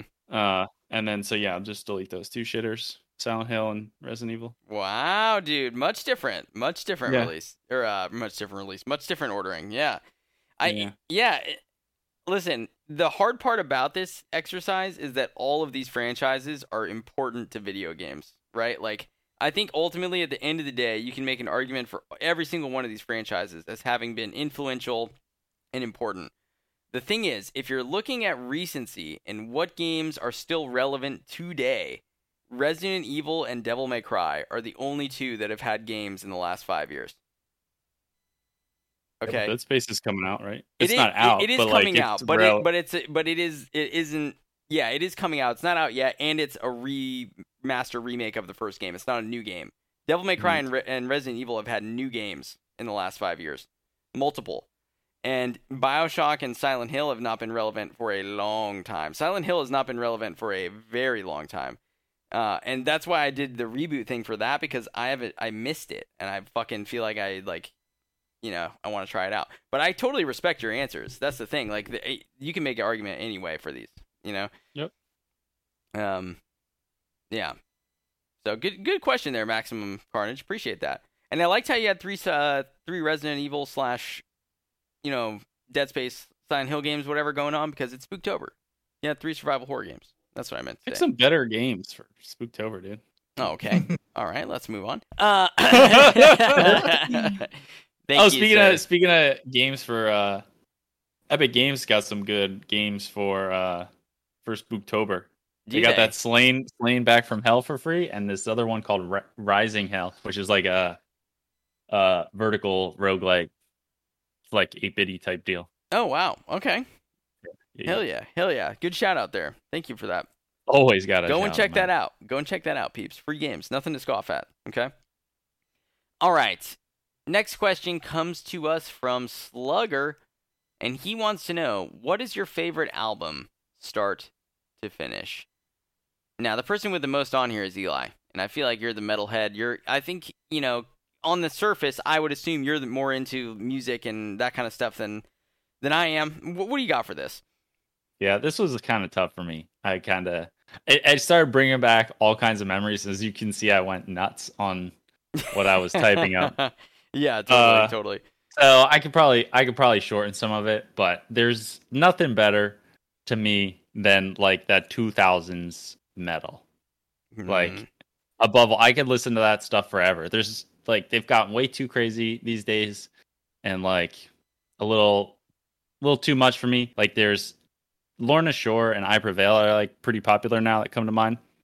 And they're like just the the vocalists just do like the most insane shit with with their vocal cords. It's actually pretty wild. Uh, there's two songs. I think Lorna Sh- uh, Lorna Shore is like "To the Hellfire," something like that, and then "I Prevail" has got the Demolisher song. They got like super popular, and those guys are just absolutely nuts. But that's like the new stuff, and then I had like you know thinking of like old stuff too, with uh like Black Sabbath.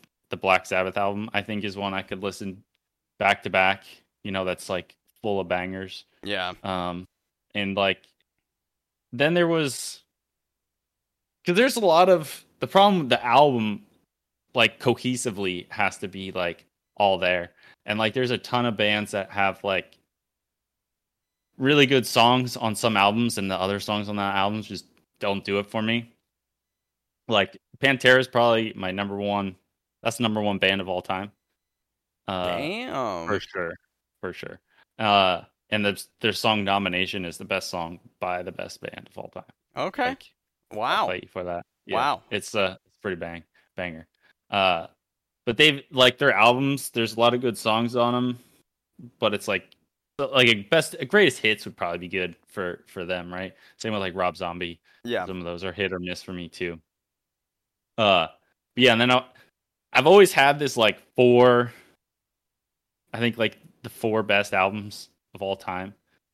Uh, at least in my existence. So you got All Shall Perish, Price of Existence, Suicide Silence, uh, The Cleansing. But what really what really started get get me into it, they had these demos. I don't know if you listened to them back then. You're a little skater kid. You listened to Uh, Suicide Silence? I didn't listen to them. No, it's funny when you said that name. I was like, man, that's one of the ones that you wrote down. I actually don't recognize. Hmm. Yeah. They got they're like actually pretty uh, not pop metal. They're like they're like super big, okay. like More mainstream. pretty popular, yeah. But they had the when they were coming out, they had these demos that would that were like they used um like sound bites in them, and they had one with like Peter Griffin in it, and it was just that was on repeat all the time. But I think that that cleansing album is just like an absolute banger. Um, what's that song called on there? Put your shades on. No pity for a coward. It's just like one of the best songs of all time too. But Damn. and then so Lamb of God, Ashes of the Wake. Uh, I almost picked the New American Gospel because it uh, has a Black Label song on it, but Ashes of the Wake is a more all you know. All songs on it are absolute bangers. That's the one I've listened to the most. Oh, at Glam of God. Yeah. Yeah, and then and then the fourth is the Killswitch Engaged, the Killswitch Engage, like self-titled album was their first one. I think they had like different members back then. It was kind of like a demo type deal. Uh, and I think that one was the best. I think a lot of the their first album, Alive, barely breathing or something, Alive and Still Breathing, is like there's a couple songs on it from there. I think that they uh they had switched up like members at that time. But yeah, dude, this, this yeah. I, I feel like I can keep going for I can keep going. we for gotta days. do it. It sounds like we're doing Uh, a music podcast next. You know, that's I mean, I'm, we could, dude. We, this be way different, yeah. No, I I'll know just skip- it's so hard to like think of, man. This question, this question took me the longest for sure of the of the ones this week. Like, Yeah, yeah, I think uh All right, I'll just the the runner up the runner ups too were the Job for Cowboy Doom and the Through the Eyes of the Dead Malice album. I know Mm. I know I know Maximum Carnage listening. Hopefully he he gets a kick out of some of these. But- and then- sure. All these other bands, I'm just gonna I'm just gonna rail these off real quick. Okay, We okay. got Black Black Dahlia Murder, As Blood Runs Black, Bring Me the Horizon, Between the Buried and Me, and As I Lay Dying. Those were all around that like same era when all this this music was coming out, but they all had something like Black Dahlia Murder was like a little too thrashy for me, and As Blood Runs Black was just like a tiny bit too chuggy. okay. And then like annotations of an autopsy were pretty good. And like Bring Me the Horizon and uh uh the BTBAM were just too sceney bopper for me. Same with As I Lay Dying, dude. Seeny bopper. Uh, oh, I forgot. Killwhitneydead. They're they're probably one of my like second favorite band, but all their songs, all their bangers are like scattered across the albums too, so I couldn't really pick them. okay. Uh, unless I do, I picked their Christmas album, Stalking Stuffer. It's Wow. like- Uh, oh, wow.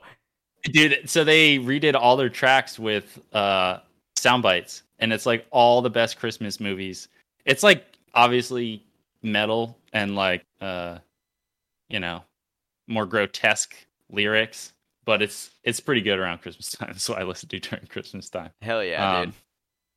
and i wish you know slipknot uh you know was huge and you'd think i'd i'd pick something like that i didn't listen to them as much back then they sung they they sang too much for me but i'm getting into it now I like I Slipknot. that. That's one I listened to a decent amount back in middle school.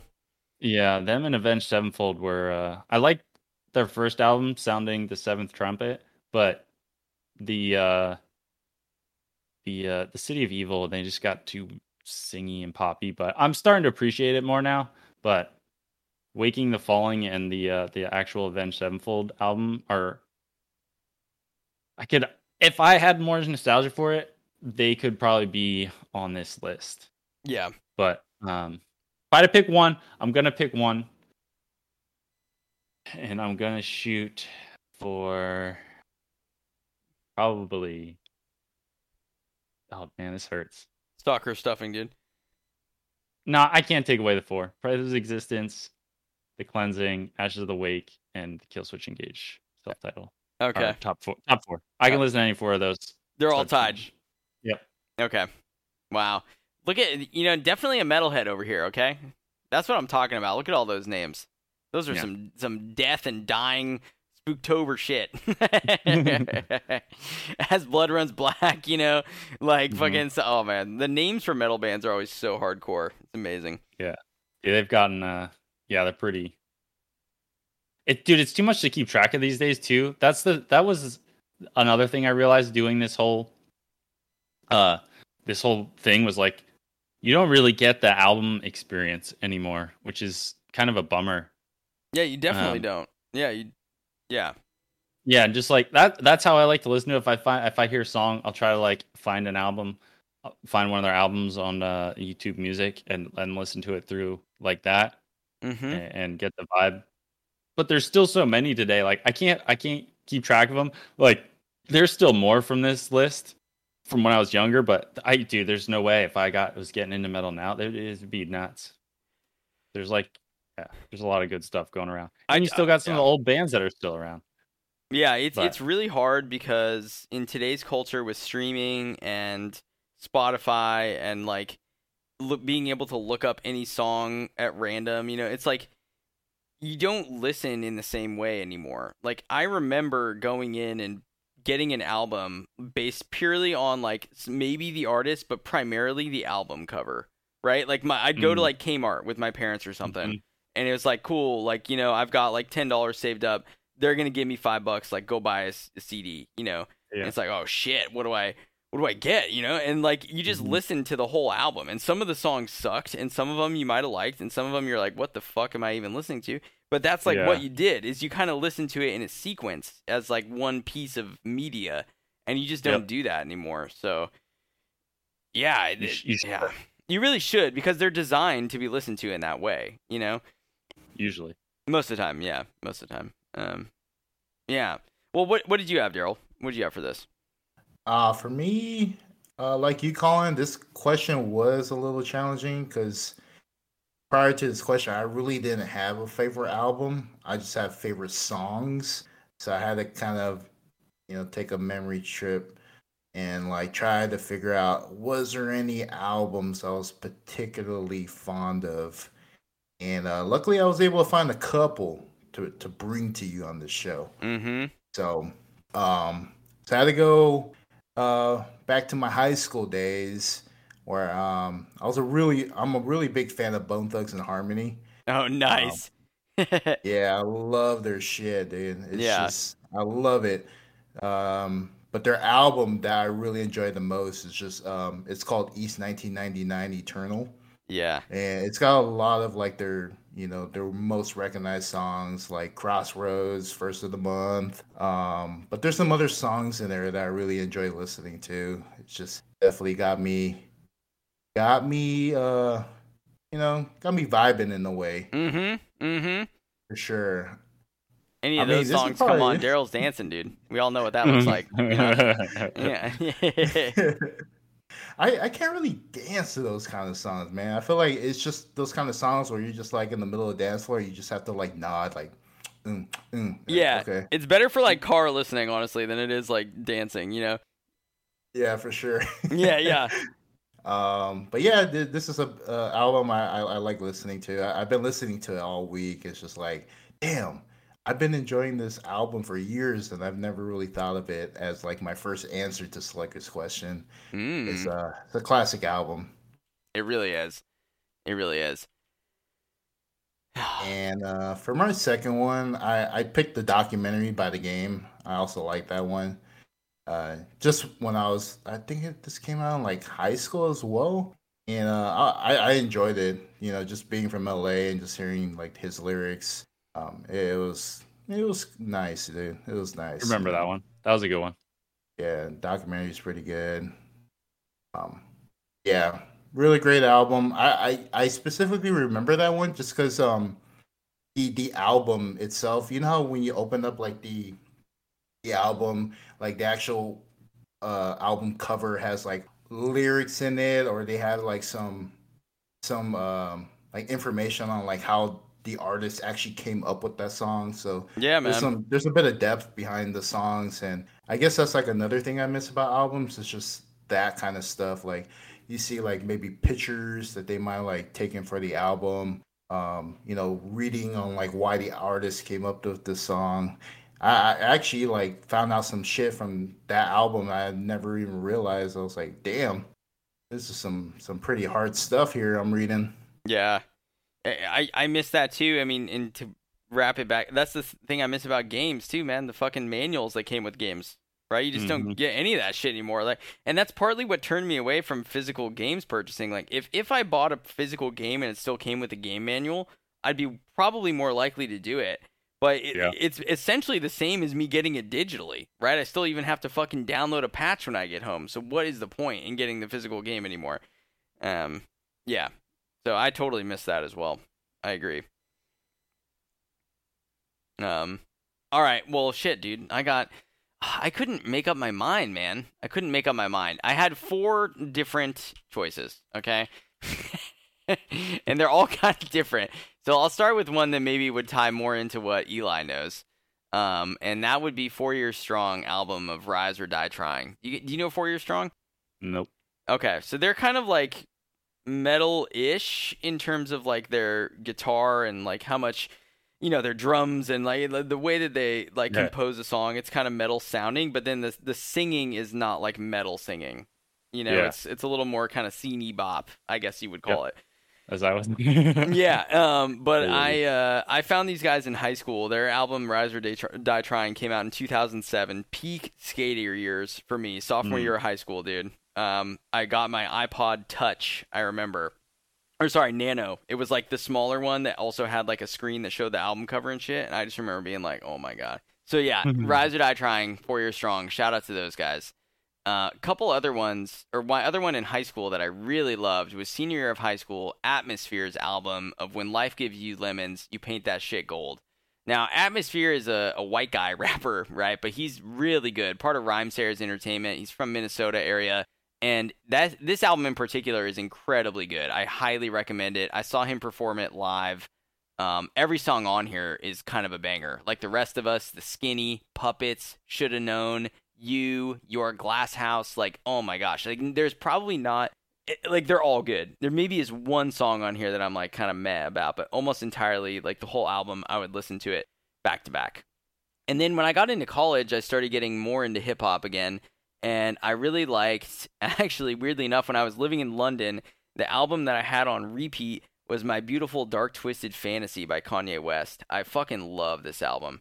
It is so good. And like the whole production about it, I remember like I bought it physically, right? Had that whole thing like you're talking about, Daryl, with like notes from the artist and like different descriptions of the songs and the lyrics. And man, it's great.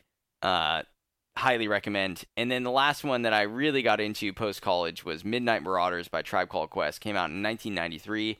Fucking Tribe Called Quest is amazing.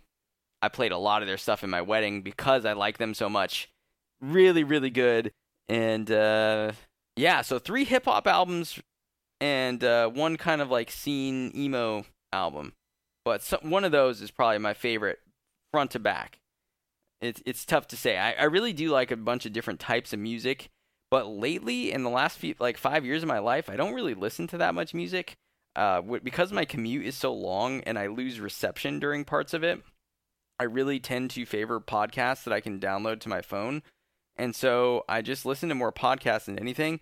And then when I'm gaming, I'll listen to music, but it's like instrumental stuff. It's like Mhm. lo-fi, you know, or I don't Low know. man. I'm a lo-fi kind of guy nowadays. Yeah. Um, so it's tough to say, but definitely Kanye West, Tribe Called Quest, Four Year Strong, Atmosphere. Those are the people right there. Check them out. Okay. Speaking of rap, dude, Afroman, probably one of the best rappers. Afroman, dude, 100. percent Dude, so over after you like uh, he got famous with that. Uh, When I, got, high. Oh, yeah, yeah, cause I got high. Yeah, It's just like, dude, but his uh his rhymes and flows are just fucking pretty damn good, dude. dude's chiefing, bro. I think he's like totally overlooked. I Yeah. just that's why I want to put him out there. yeah, Everyone knows the greats, but I think he gets. Oh, just play because I got high, man. So good. yeah, But I think a lot of his other stuff is like really good. yeah, totally. Had, had either of you listened to Atmosphere before? Do you know who I'm talking about when I'm talking about I've- Atmosphere? I've heard that. Okay, Yeah. Don't know what I what I know of it, but yeah. Okay, fair enough. That's one I would say if you're listening to this and you haven't heard of him, check out because he's maybe the most, or he's like more overlooked than the other artists I mentioned. Like Kanye West is very popular, obviously, so he doesn't need my sport. but Atmosphere made me go check out. Um, all right, very good. Well, thank you for that question, Skrillis, or sorry, Slugger. Appreciate it. Final question of the show though does come to us from Skrillis. Daryl, what does he want to know? Uh, so he wants to know if you could fuse two universes from TV, gaming, or movies, which two would you fuse? Okay. Wow. Okay, I'll I'll start off with this one because I don't have I don't think a great answer because I, I couldn't get away from this idea in my head, right? And it's an idea I've been chasing for a few years now. I've actually written part of a D&D campaign based around this idea. So that gave away part of it, okay? But the thing that I want to mix is Resident Evil and Dungeons and Dragons. But I don't want to miss mix the two worlds. I want to mix the mechanics. I want to play a tabletop like experience driven DM regulated survival horror game. And I think like having a character that you create that has a set amount of ammo, a gun that has a specific hit rating, like you play the game the same. You roll to hit, you roll your armor class, whatever. Do you hit the zombie in the head, roll a d20, right? All that kind of shit. But put me in a survival horror experience, Resident Evil style, with the rule set of Dungeons and Dragons. I couldn't get my mind off it, dude. I really couldn't. And so when I tried to think of other things, I was like, eh, and I'm just gonna say that. So that's my answer. Nice. Yeah. Yeah, I think it'd be a ton good. of fun.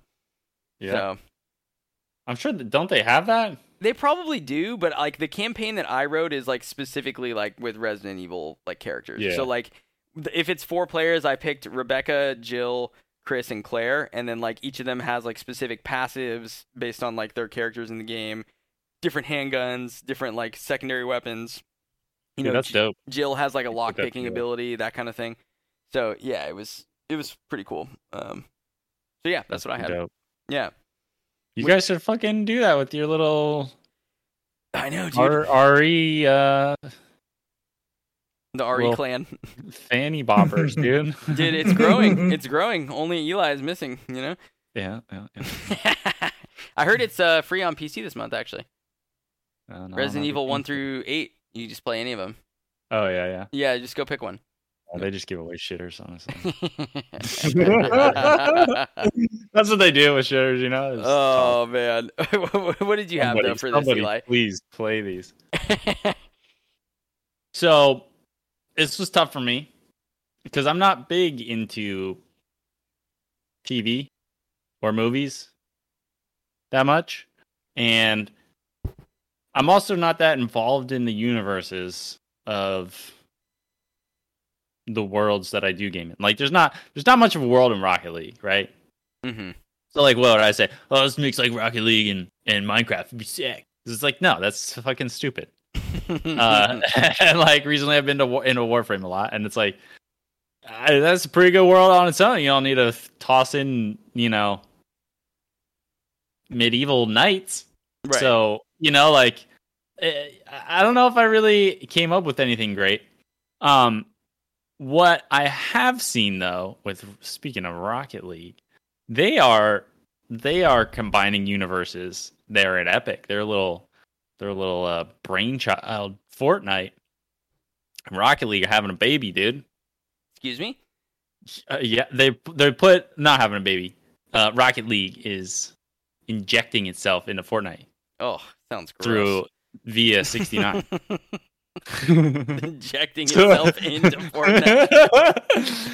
Ugh, yeah, apparently I saw a video. They were like, uh, um, and it was a Rocket League streamer, so I think it was, I think it was legit. He's in like the the the Fortnite test world, and he put down like boost pads and a octane, and you could boost and flip and dodge. Uh, you held your second jump infinitely. You didn't have to do like any fall off the ceiling. You know how those mechanic works. So I won't go over that. But Yep. yeah, and it was like legit, like looked good. It wasn't like that little dinker car they gave you as like a as an emote that you could ride around, which was still pretty fucking dope. but this Dinker is like car. it's in there, dude. Like Rocket League is in Fortnite now, Jesus. from what I saw. That's so wild. So like it might be a new game mode. Maybe it'll just be fucking epic universe or some shit like that, where like you just I don't know, dude. Kind of wild, kind of wild. dude, that is crazy. Maybe they're gonna add Arcadegeddon as well. Isn't that an, uh, isn't that an epic game? I don't think so. oh god. Yeah, that's a. And then if I like on this whole universe thing, like something into Magic would be cool, but they just put four uh Warhammer into it. They just came out. Totally kind of want to get one of these decks. They're a little more expensive, a lot of new cards, so they're a lot more rare. So they're kind of kind of spiking in price. oh, they came And out already. have- I thought they didn't come They out came till out on the seventh. They came Oh. out today. today. Holy November. shit! Today. So I should have pre-ordered when I had the chance to get for a little cheaper, but like some of them are like seventy bucks now. Mm. But uh, who knows? I don't really need another deck, but Dude, there's let's, this take, let's take a trip to Outer Plains, bro. I'll I'll, I'll I'll pick one up on a whim. Yeah, I'll yeah, there's um there's like a all black one that's like graveyard artifact kind of recursion stuff that looks pretty dope, more like combo And then but I really want the um ruinous something. It's like a chaos deck, which just is like pretty cool. There's another counters one Okay, Nice. for you, Daryl, maybe. You were, your first deck was the counters He's deck. the counter that's guy, why I, that's why I don't want that one because I it's like more counters. Yep. The other one was um more like tokens, Okay. token generation, and then but yeah. So don't get. I'm going off on magic. That that's those are my answer. Next, Nice. Nice. Um. All right. Well, shit, dude. I mean, those are those are good answers, bro. Rocket League, Fortnite. Yeah, that's a, that's a good one. Okay, before I forget about it, because I was thinking about it while you were talking, if I had to pick two games, here's what I'm picking. Super cop out answer. You ready for this? Call of Duty Resident and Evil. Call of Duty and Halo, because Halo is just Call of Duty 200, 250 years in the future. They blend together perfectly. There's no reason why the Call of Duty can't be humanity before Bro. they were starfaring and before the events of Halo. So let's move on. All right, You're Daryl, what are you? trying to, you're just trying to save Halo, dude. You're just, you can't save him like that, dude. Daryl, what do you got for this? uh, so I chose uh, to combine the universes of The Sopranos and Mafia. Uh, I'm real Oh. big into the like the organized crime, and I've always had like um, you know, I I really enjoy like the whole mafia, the ma- the mafioso uh, scene. I, I thought that was pretty cool. Um, big big fan of like you know those museums. I, I went to one in in Vegas where it was like the mafia museum. So you, you saw like a lot of like the uh, the exhibits with Al Capone and Lansky, and so some of these pretty famous mafioso, So it's, it's something that's that I'm interested from time to time. But uh, I think combining those two is really cool because I I like the whole mafia thing, and Sopranos like my my favorite TV show, man. Mm. Uh, I never really got behind it, but like when I got older, you know, I just tuned into Sopranos because I had HBO Go, and I was like, you know, let me just check this out. Dude, I love that show. That show is freaking amazing. I need to watch it, man. I've only ever seen like two episodes. Yeah, it, it's a really good show. Um, I enjoy it from beginning to end. I, I've been trying to convince my wife to check it out, and um, I don't know. She has, she she just can't really get into it. But it's like one of those shows where you continue to watch it, you, you just get hooked immediately. Oh But yeah. I, I think th- these two universes would be cool because Mafia 3 is still fresh in my mind. Like, I, I just played it not too long ago to get the 100% on the trophy list. So it would be really cool to, like, insert the, the Sopranos world into that game.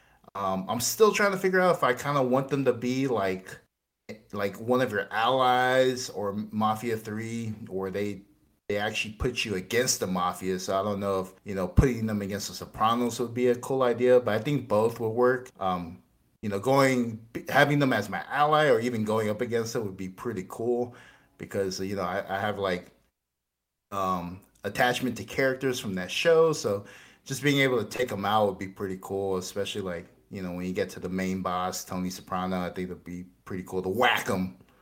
The whack 'em. Um, but On, yeah, on or off? On, on then off, you know. Okay. But yeah, one. Whoa, then- that's Whoa, a whoa, great whoa. ass fucking way. One in the other, bro. One and then the other. Yeah, yeah, yeah. Episode 69. Back at it, and let's go. Yeah. but yeah, that would be my answer. I think that's a good one, dude. Those are those like fit together like very very naturally. I feel like, you know. Yeah, yeah. I was trying to think of like Breaking Bad, Mm. but and like GTA, but I feel like Ooh. I, I just feel like the, uh, You're a meth- there's you're a meth about bro? it. That's a good idea. I think that would work actually That'd be cool to some extent. Yeah, that'd be pretty cool. Like a base building sim, but you're cooking meth. Ooh. It's like that Pot Farm game on Facebook, dude. oh, let's go. That's my jam. Yeah. Games don't corrupt the youth. Nah, nah. I'm growing me some Nah, of that dude. purple Urkel, dude. uh, I thought of one for you, you Riri's. Okay. Um, Resident Evil and how like House of a Thousand Corpses family, dude. You Oh, gotta like dude. survive the fucking. Dude, it's basically yeah. That's oh yeah, that's perfect. Already seven for sure. Yeah. That's RE7 right there in a nutshell. You know what I mean? Oh, that is what they do, huh? Yeah, Yeah, I but mean, like you gotta combine the universes. It's heavily inspired by, and they said as much by Texas Chainsaw Massacre and House of a Thousand Corpses and stuff like that. So Mm. yeah, Nice. that's the one. If you're gonna play one, Eli, you should play seven. That's the one you should play. Do it. Do it, do it, do it. Join the Riri's, man. Come on, join the re re re. you guys still there? Yeah, what's up? Hello? Oh yeah, okay, whatever. Yeah. Uh, all right, so move. this fucking guy, dude. Uh, You Well- really don't want to play Resident Evil, man. He really don't. He just doesn't. It's one of those franchises. He just doesn't care, dude. He just doesn't care. All right. Well, very good. Thank you very much for the questions, everyone over on Patreon. We really do appreciate it. Remember to check that out if you're interested in supporting the show. And now, an hour and 41 minutes in, let's get into what we've been playing. Eli, let's start with you. What do you got for us today? I saw you playing. What playing. do I have? I saw you playing Did something. you? Mm-hmm. It's Mhm. uh, Resident Resident Evil. It wasn't Resident Evil, but it was eh, I'm pretty exciting. I was playing. I've been playing a lot of Warframe lately. right, That's kind of my kind of my new jam. right. But that's not What's what I the- was talking about, though. Oh, But go ahead. Go ahead. So I've been playing a lot of Warframe. yeah.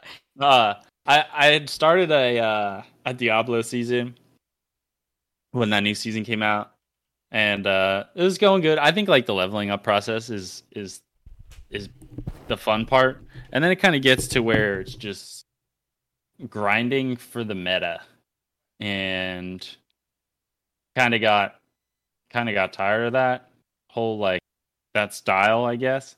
I definitely gonna play Diablo 4 when it comes out for sure. It'll be like new, fresh stuff. But it just kind of felt like more of the same.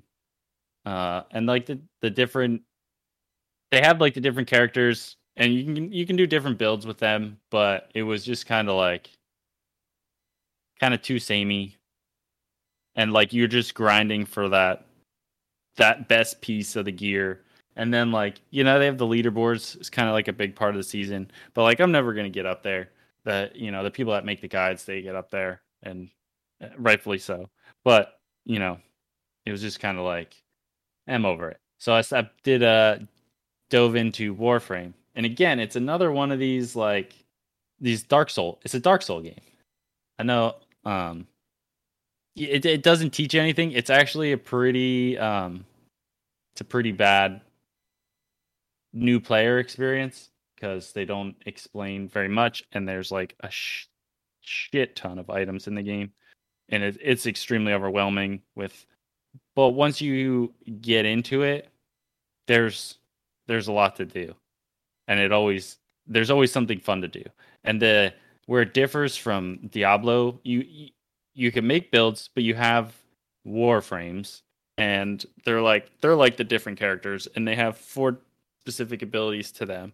And you have to grind out parts to get them. You have to grind out the blueprints and all the materials to craft those blueprints, and then put three blueprints together, and then put those three blueprints together for the blueprint of the actual Warframe itself.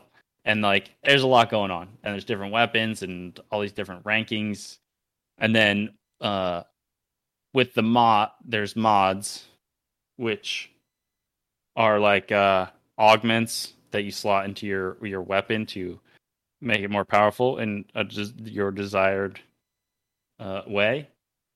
And it's a little more playful in those terms than Diablo, which is where uh, I think it's a little more fun. You don't have to like specifically grind to the meta best gear available for it, which you can get away with in Diablo, but eventually it gets old. And you're always running in Diablo, you're always running greater rifts, Nephalem rifts, get keys, run greater rifts, get a gear, level up your the gems and blah blah blah.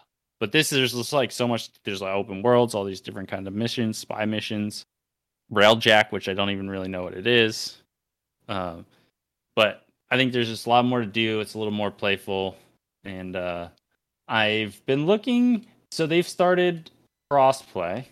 It just went live, but all I've seen is like stuff with it about Xbox. Like it's crossplay with Xbox. I don't see any like I don't know why they specifically call that out and look into it if it's on PlayStation. I just kind of assume it's not. But the at some point it'll be PlayStation crossplay. That's their goal everywhere across the, all the all the systems and Switch too. I think it's on Switch. Uh, oh yeah, But yeah. If it's on Switch, it has to be on PlayStation at some point. I think well, I think Warframe's on Switch, but the crossplay is I think only on Xbox. But gotcha. um yeah, I think it if you if they let me grind all this stuff out and then turn it on on PlayStation and pop all the trophies, That's that would said. be that would be ideal. oh yeah. I was so I was talking about how Warframe's like Dark Souls. Of course. I mean, yeah. I step away for two seconds and the classic comparison comes out. Yeah, yeah. I, I mean, apolo- I it- apologize, listeners. I had a phone call from my mom, if you would believe it. Oh. you know, and she normally doesn't Sure. call me at 8:30 at night, so I thought something was wrong. Turns out she just Uh. wanted to discuss a play she saw in Ashland. And I was like, Oh. you know how when you're once you get on the phone with your mom, it's hard to get off the phone. Do you know what I'm talking about? where you're like, "Mom, I gotta go." Oh, yeah. You know, it's Yeah. like it's, it's like I, got, Yeah, I gotta call you back. You're like, "Okay, but oh, did I tell you about?" it? It's like, "Mom, Yeah. I, got, I gotta go." it's, it's Jesus That was Christ. fun. Sorry about that. Anyway. Uh, but yeah, I don't think I really. I was waiting. I was waiting for you. Oh, my bad. But yeah, it is. It's another one of those like. uh It's it's not the best new player experience, and there's a lot going on. But you, it's another. It's. I think that's why these games thrive, like Minecraft and uh and Warframe, since there's so much like Dark Souls. You better Um, shut your fucking you know- mouth.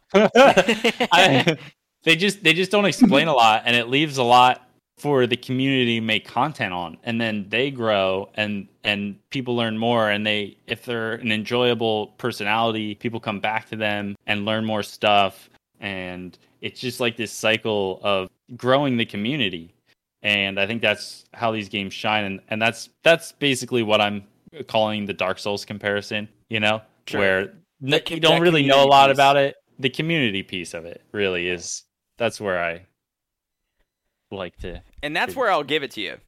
yeah Is on that. Yeah. Yeah. But that but Uh, that's cool though. That's the fun, most fun part about a game sometimes. yeah that's that's what i'm you know i'm finding that those are the games that i really like i like the i like youtube Me too. i remember like a couple uh pretty many years back now i was like yeah let's get let's get rid of this phone it's just like a bunch of bullshit you know social media don't need it and the one thing i was like i can't give up youtube dude Yeah. i can't give up there's so much goddamn free information you can learn fucking anything Yeah. I can find out anything And, I want on dude, YouTube.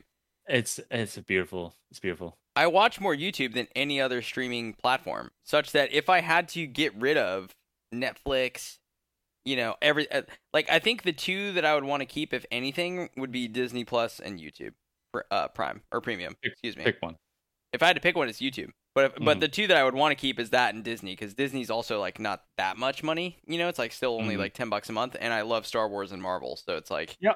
you also can't put youtube in that streaming service category yeah, I, I know. I'm It's just really- saying in terms it's of really what I pay YouTube. for, in terms of like the the monthly fees I have for content, like that's like Mhm. what I would keep. You know, it's really youtube or vimeo you know uh, it's really YouTube or, or Vine, bro.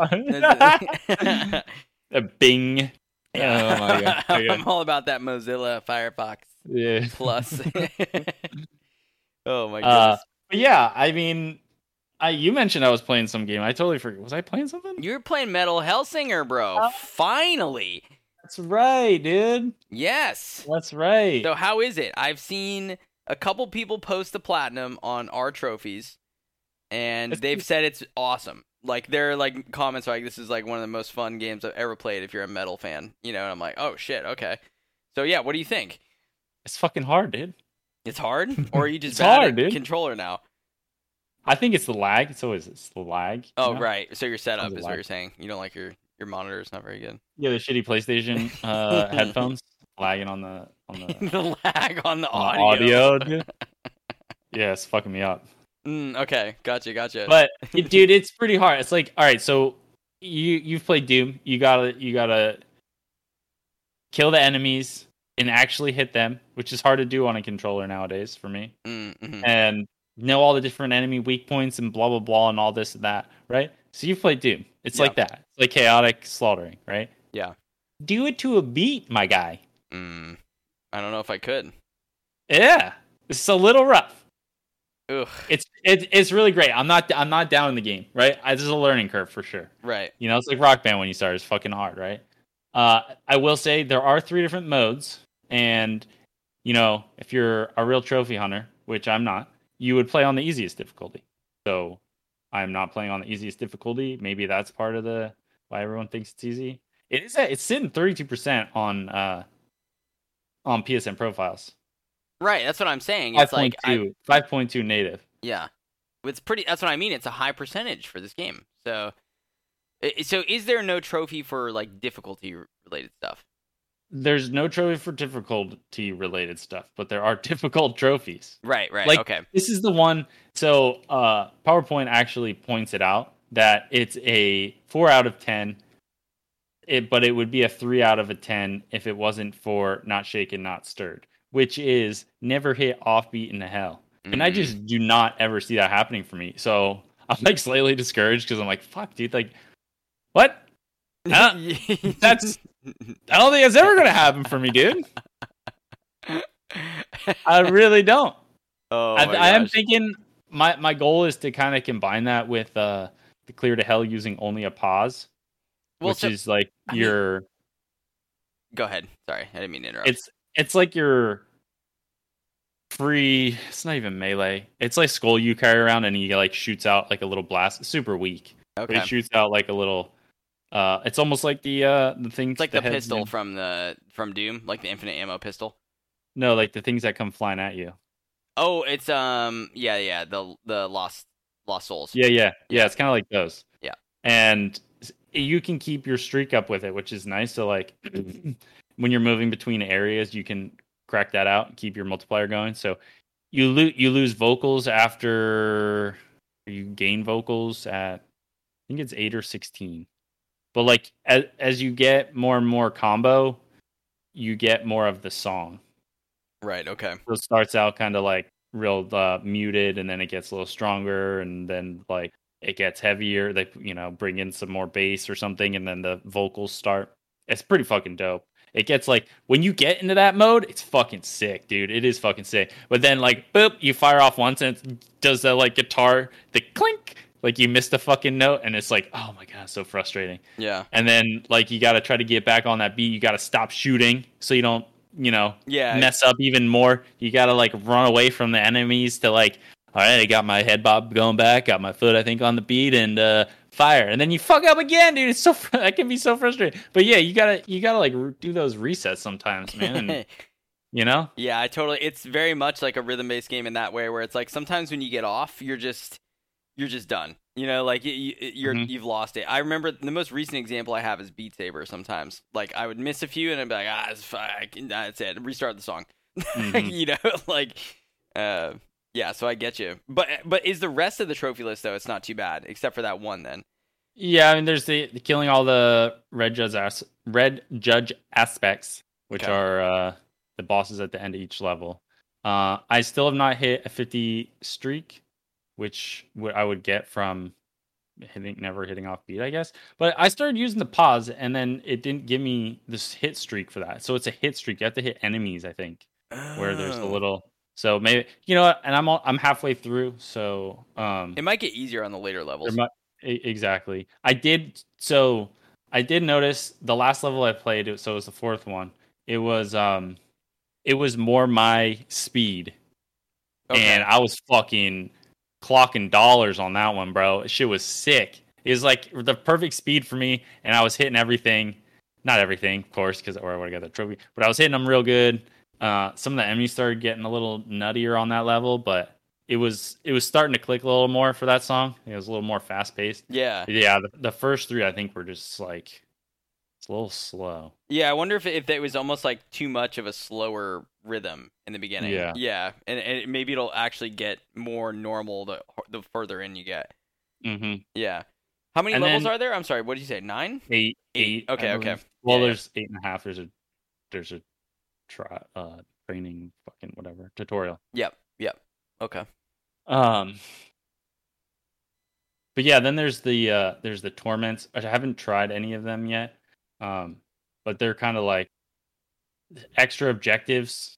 Um, I I haven't really looked into them much because I just want to beat the game. But they have like extra stuff to do. Yeah. Um, I forget like I forget what some of them are.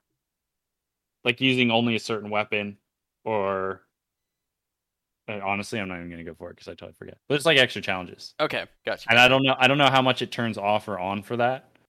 Um but Hmm. and then then this achieve the top result in the tournament is what I was questioning when we were reviewing this list and I think that's just you get like 3 stars based on how you do. It's more of like a challenge mode, right? Yeah. It gives you this extra challenge and then you get rated on how well you did. And so you're just getting you're not fighting against people online for that Gotcha. Okay. from what I gathered. Yeah. That makes sense. Yeah. And you got to complete them all and I think there's like 3 for each of them. So three like 24. mm-hmm. Three by eight, right? Mhm. So, Nice job. uh, Good yeah, math. Nice math right there.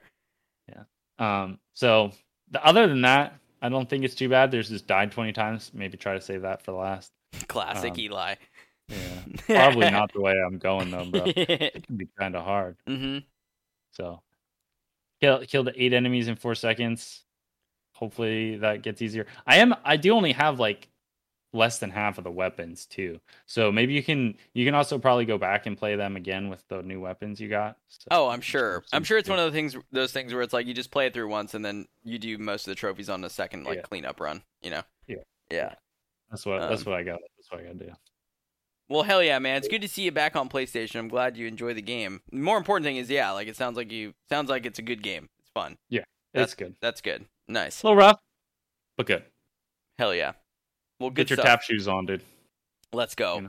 Yeah, get your tap shoes on. Certainly not a game I'd be playing in party chat. I'll tell you that much. Yeah, that's been the rough part. It's like, yeah, let's just jump in and see the guys are on. It's Yeah. like, well, or uh, if I'm gonna play Hellsinger, then I'm not doing that, Right. right? Right. So it's like, eh. Yeah. Yeah. I know, but you, there's just some games like that where it's you just this doesn't make sense to be in party chat. You know. So I feel you. oh, we we know you know.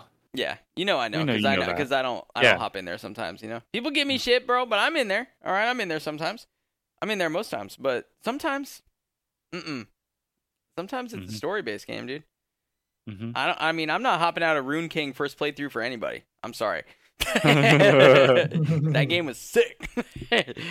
uh, all right, very good, very good. Um, thank you for the for the update, sir, and glad to hear you're enjoying yourself. Warframe, some solid shit right there.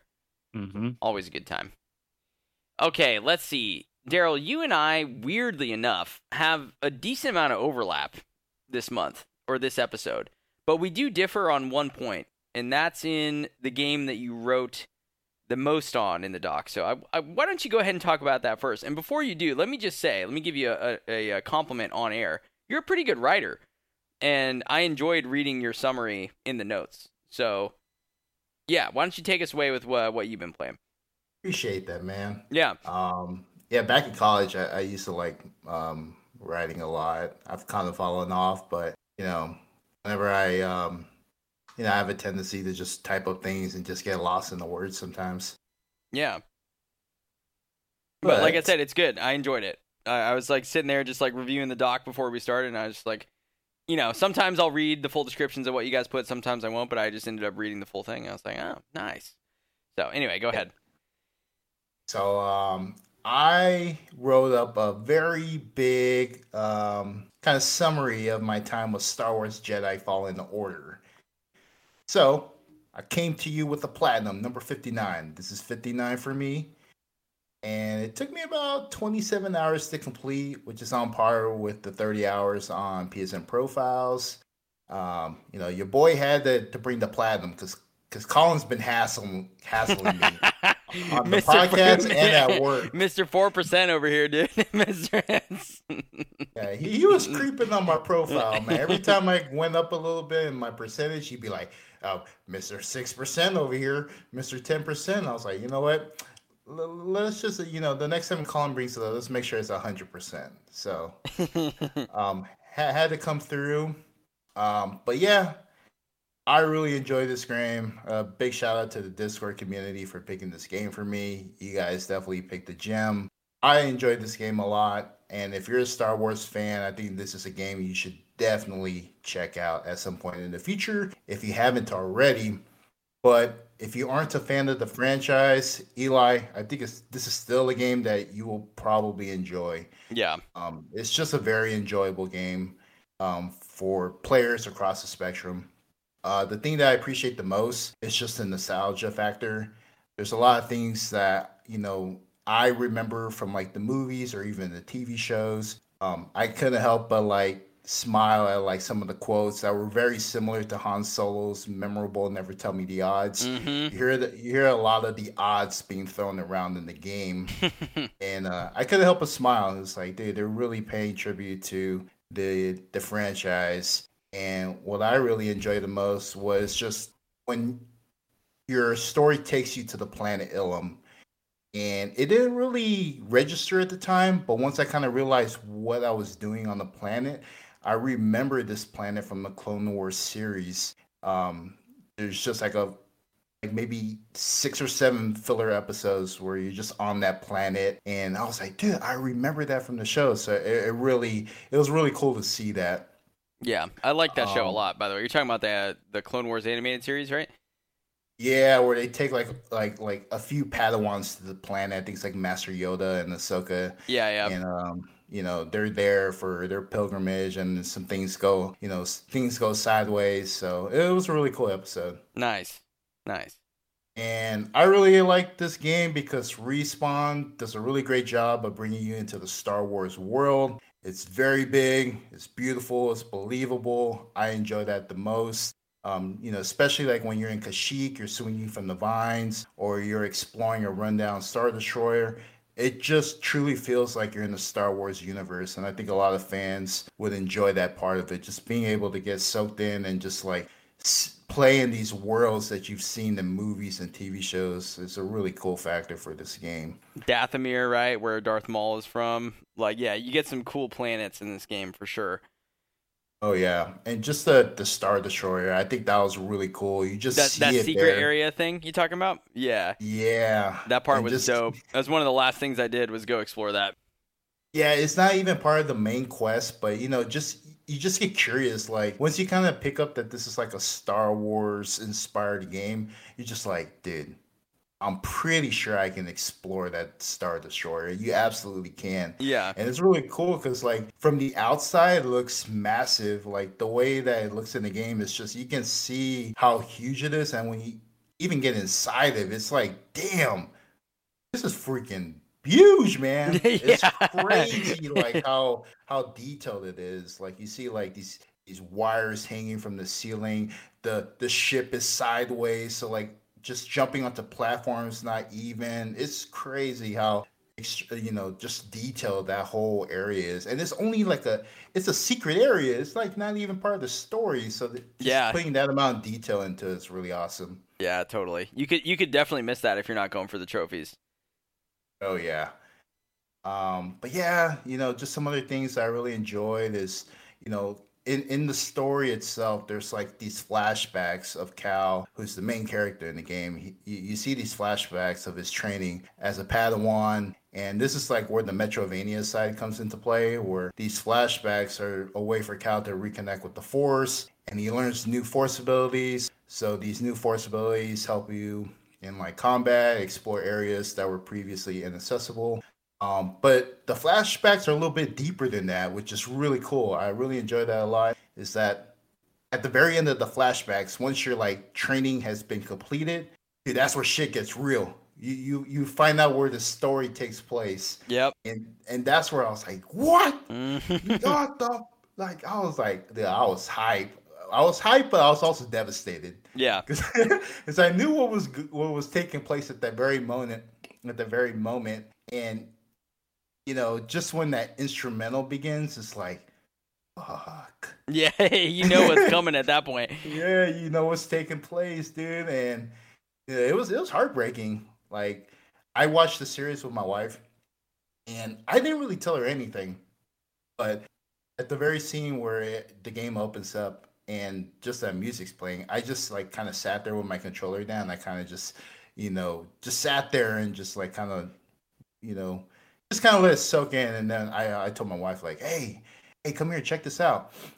Uh, well, do you, do you recognize this song? And she's like, oh, it's is that the is that the song from Star Wars? I'm like, yeah. yeah, Yeah. Yep. she she couldn't really like pinpoint like what it was, but she knew like that was from Star Wars, and it, just reminded reminded me of that that tragic scene in Episode Three, Revenge of the Sith. Mm-hmm. Master Skywalker, there's too many of them. What are we gonna do? It's like, oh man, You just get ready. Ah. Yeah, dude. I don't know. Yeah, it, it's very cool. I think this game and um, what some of the stuff you wrote you wrote about too. So if you're gonna talk about it, I won't mention other other titles. But my favorite period in Star Wars is in between Episode three and four, like the in between of the prequels and the original trilogy. I think that's where the most interesting stuff is happening in the universe, and this game takes place right in that time period. So does um, you know, Andor, the new show on Disney Plus, which I really recommend for people to watch. Like, I, I just really like that time period. So, like with you, it's like I'm there for it. You know, I'm gonna explore everything, and then you find that's the crash like Star Destroyer, and it's like, oh, now I get a glimpse into like older Clone War shit, and it's like you know, you kind of get a little of everything, which is awesome. Um, I, I yeah, I'm really excited for the sequel for this game. It's it's supposed to come out next year. There's no definitive release date, but they said 2023. Oh man, I, I can't wait. That that would probably be like a day one. Um, just going based off like the, the positive experience I had with this game. Yeah, Um, but yeah, that's great. That's cool that you mentioned like the different eras kind of just blending together. Like you get a glimpse of the past, but you also see everything that's happening prior to like episode 4 Um, so it's really really cool that they're just combining both eras. yeah, definitely. And I don't know about you, Colin, but that that final boss fight, man, yeah. that shit had me going nuts, man. Ooh, I was like, ain't no way you gonna fight him. It's just gonna be a cutscene. yep. Like, what? You can fight him? Oh, you, can fight him. You can attempt to. You know, like yeah, oh my God. Because like you know, the game, the game games you up to be like the strong Jedi warrior, which you which you become eventually. You know, to go toe to toe with Inquisitors, who are basically, you know, the like the freaking strongest Sith warriors out there. You know, strong as I put like quotations on it, but right. You know, they're they're they're definitely up there. But by the end of the game, man, once you fight the final boss, everything you learn from from the entire game is pointless. You're completely powerless, and it was terrifying. It was terrifying Yeah. because I was very hopeful. It's like, you know what, you know what, I I, I think I can actually take take this this boss on. And nah, dude, just There's no way. There's no way, man. But there's no way. That's that's really great about this game because they respect they respect the the franchise, man. Like at this point, the boss was just people heard stories and they knew the encounters with the boss would just you would never hear about that person again. Mhm. So they respect they respect the character, and it was great because it was very frightening for me to fight this character, and especially the the events that take place after. I thought that was really cool. It's just like you're on the run, and dude, that guy was unstoppable. Yeah. And the way I felt during that whole sequence is the way I felt at the end of Rogue One. I was like, bro, Yeah, dude. this is the you know this is what everyone's been talking about in the Star Wars universe. Like I felt it at that moment. I, it was really cool. It was a cool feeling. Yes. Yes. I'm glad you brought up Rogue One because I think like honestly, like Rogue One, this game and Andor are like the three best Star Wars things that have happened since Disney took over the property. Like I, I think if you're a Star Wars fan, you you have to check those three things out for sure. Um, Oh yeah. yeah. It's We it's pretty little nuts. deep. Oh yeah, for sure. Like yeah, it's really great. Like where the series is at right now. There's just a lot of like creativity and like this period where not much is known hmm between episodes three and four. So it just the amount of creativity you can have with this this freaking series is crazy, and, and it's good. It's it's going great so far for it. Yeah, I'm really hopeful that the sequel maybe includes some of the characters even from like uh, Star Wars Rebels. I don't know if you ever saw that show, but that's sh- another animated show that takes place in between episode 3 and 4 and it's got its own characters and it's canon and there's four seasons of it, right? And it's like all these kind of different groups are acting at the same time. Like the start of the rebellion is happening in like 10 to 20 different places all at the same time, all with these different characters. But eventually, by the time we get to episode four, they've conceivably all met up, right? They've formed the rebellion as a group, right? So I I want to see them start to interact. That's what I'm really hopeful for as the series moves on. Is like show me some of these characters talking to one another. Show me them creating the rebellion that Luke joins in episode four. You know, and uh, yeah, I'm I'm pretty hopeful that we'll see some of that in the sequel. Nice, nice. So I'm gonna get a little deep because this was kind of like something that I was picking up as I was playing the game. So, Colin, maybe maybe you might have noticed it as well, but but just let me know what your thoughts are. Okay. There's like an apparent theme as you play through the story. survival. Hmm. So the sequel's coming out, pretty clear. You know, Jedi Survivor or Star Wars Jedi Survivor. Um, it makes it very clear, like the whole, the whole theme of the game. So Cal's on the run from the Empire. You know, once it's been identified as a Jedi, you know, quote unquote, the last of his kind. Uh, he's been hiding out, just trying to get by, all while evading the Empire. But you know, things change, and that's kind of how the story picks up. But it's not just the survival of Cal, you know, and the Jedi Order. There's other NPCs and species that you come across on your journey who are also on the brink of extinction as well. So on Dathomir, there's one example of that. And even when you go to Kashyyyk, there's not a it's not an NPC, but it's, it's like one of the the creatures that live on that planet. Yeah. Where you know you say, oh, he's he's probably the last of his kind. Yep. So they make it very clear that this is kind of the approach that the game wants to like push forward to the audience because you know just the thought of being like the last of your kind in this massive galaxy and you're just the only one left it, it's pretty scary man that is scary A hundred percent. Yeah. Yeah. so i that's that's kind of how i was feeling. That's like the type of way i was feeling in this game. It's just like they like these guys are really trying to like you know keep keep their order or their species going all while you know avoiding the annihilation from the empire. So it was Mhm. really cool. You know the game is fun but it also has like a dark tone to it sometimes. Yeah, I mean it's not a very pleasant time if if you're not part of the empire, right? It's a it, you're you're being subjugated, you are being enslaved, you're losing your freedoms. Like it's a very you know, very trying time for the galaxy in Star Wars. So yeah, and and it's crazy because like, you know, Cal Kestis is he's a Jedi. I don't think we're spoiling much by saying that. I mean, by the end of the game, he's he's conceivably, you know, a Jedi Knight, right? He's recovered a lot of his powers. And what you have to remember is Obi-Wan and Yoda are alive and around during this time frame, right? And without spoiling too much of Rebels, there's a few other Jedi that are around and that we know of, and also Ahsoka is still around, right? So that's the stuff that's exciting to me. Are we going to see those characters in this in the sequel? Are they is is Cal going to reach out to and try to get in touch with some of the other Jedi that are still around, you know? And and what's going to happen there? I think I think there's a lot of potential for this story. So it's it's really exciting. Yeah that would be really cool for for all of them to group at group up at some point Yeah, or even just Um, like if he, you know, because Obi Wan's in hiding right on Tatooine, so you know it doesn't make sense for him to necessarily meet up. But even if they have like a hologram, like a call or a discussion with one another, some sort of Easter egg where it's like, you know, Cal knows he's not the only Jedi left, right? Because as far as he knows, he is like the only one left, and uh, but it's just not true, you know? right right Yeah, But that's all I gotta say about this game. I mean, those were all the positive parts for me yeah, about this game. The only complaint that I have is probably just a personal quality. But I, I just I had a complaint that this game had no fast travel. Um I yeah, mean, the holographic maps are cool because they're like on par with like the Star Wars uh, aesthetic, but they they're just absolutely terrible to read in this game. It's just it, I didn't like it.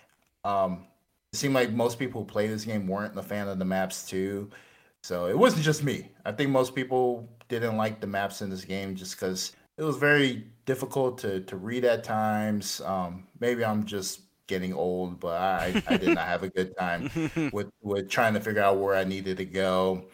Um, and also just like especially like the fast travel would have been hugely helpful. Like especially when you're in the tombs, it's like those tombs were super massive, and like once I got like hundred percent and everything, I spent more time trying to figure out how to get back to the mantis. Like Yeah. I was losing my mind, dude. I was like, how do I get back to the freaking mantis? Be- Yeah. because like some of the worlds you know there's like a multi-layer part to the world. So like you get like some areas that's like occupied by like the villagers or the inhabitants of the world but then like you move into an area that's completely different where now it's just been freaking like torn up by the empire. You see like the empire's moved in. They got like all this machinery going on. And then like one area is the tombs like which is underground. So like there's like a freaking whole layer of you know maps to this game and it was just really confusing how to get from one area to the next uh, i was losing my mind at times Yeah, hopefully they they clean that up in the sequel. I agree. There there was some like quality of life stuff that wasn't the best in that game, you know. But they they got the important things right. They got the combat right. They got the skills progression right. They got the difficulty adjustment right, and they got the the like storytelling. So just like God of War, right? 2018 God of War. The things I didn't like were like the inventory and the fast travel. But ultimately, those are easy things to fix compared to like if you got the rest of the game right, which is why I'm excited for Ragnarok because I think they're gonna have it fixed. So, yeah, I hope it goes well. last thing i'll say about this game colin i gotta know what lightsaber color you picked i chose magenta because i think red green and blue is just like default for everybody but you know Yeah, you know if you go if you go toe to toe with another guy with like a, a pink or a, a purple lightsaber I, I think you're in for for a very you know screwed up time i think you're gonna get your ass handed to you I But went with I went with cyan. ooh Yeah. oh Yeah. I did the like the- the mix between the green and the blue because so there ah, man, you can get like so Let me just uh real quickly look this up. So like there's the the different color lightsabers like in the lore mean different things, right? And so like if you're like a Jedi if you have a blue lightsaber, you're a Jedi Guardian. You focus more on your Force abilities, right? Like Obi Wan, right? You and, and stuff like that. Whereas like green is a Jedi Consular, so they focus on, you know, more of like the teachings and more of like the study and the meditation. And so I tried to fix something that was like a mix between the two. So I I mixed green and blue together. So I did cyan. Um, Ah. the purple is a Justicar, so you're like, yeah, they have both sides of the Force connection. You have some ties to like being aggressive, so you have some like dark side shit going on, but you also are like constrained. So yeah, it's it's really cool, man. You have different different meanings, which is why at the end of uh, Force Awakens, spoiler alert, spoiler alert, the Rey's lightsaber is yellow, which is pretty cool because there's only one other yellow lightsaber in the universe, and that's the Sentinel type of Jedi which is a totally different type. Um, so anyway, pretty cool. Pretty cool. Interesting. I think I chose the right color then. Yeah, you did. You picked the Justicar, the purple. Yeah. Yeah, that that was one like I was thinking about too. I was like, ooh, this looks cool. I want to be like Samuel Jackson. I know, man. I was just thinking of him. I was like, dude, that fool, out of all the lamest colors he picked, purple. But Yeah. then- purple's not bad, dude. Purple's a dope color. I like purple. Purple's an awesome color. Yeah, Oh, yeah. I'm a purple fan. you're not or you are. I am. Yeah, I like. I think purple's dope, dude. This is an awesome color for sure. It's sure. just a mysterious color, man. If I saw a dude with a purple lightsaber, I'd just be like, hey, I can Yeah, Let's not fight, man. yeah, let's slow down, all right? let's, let's take it easy.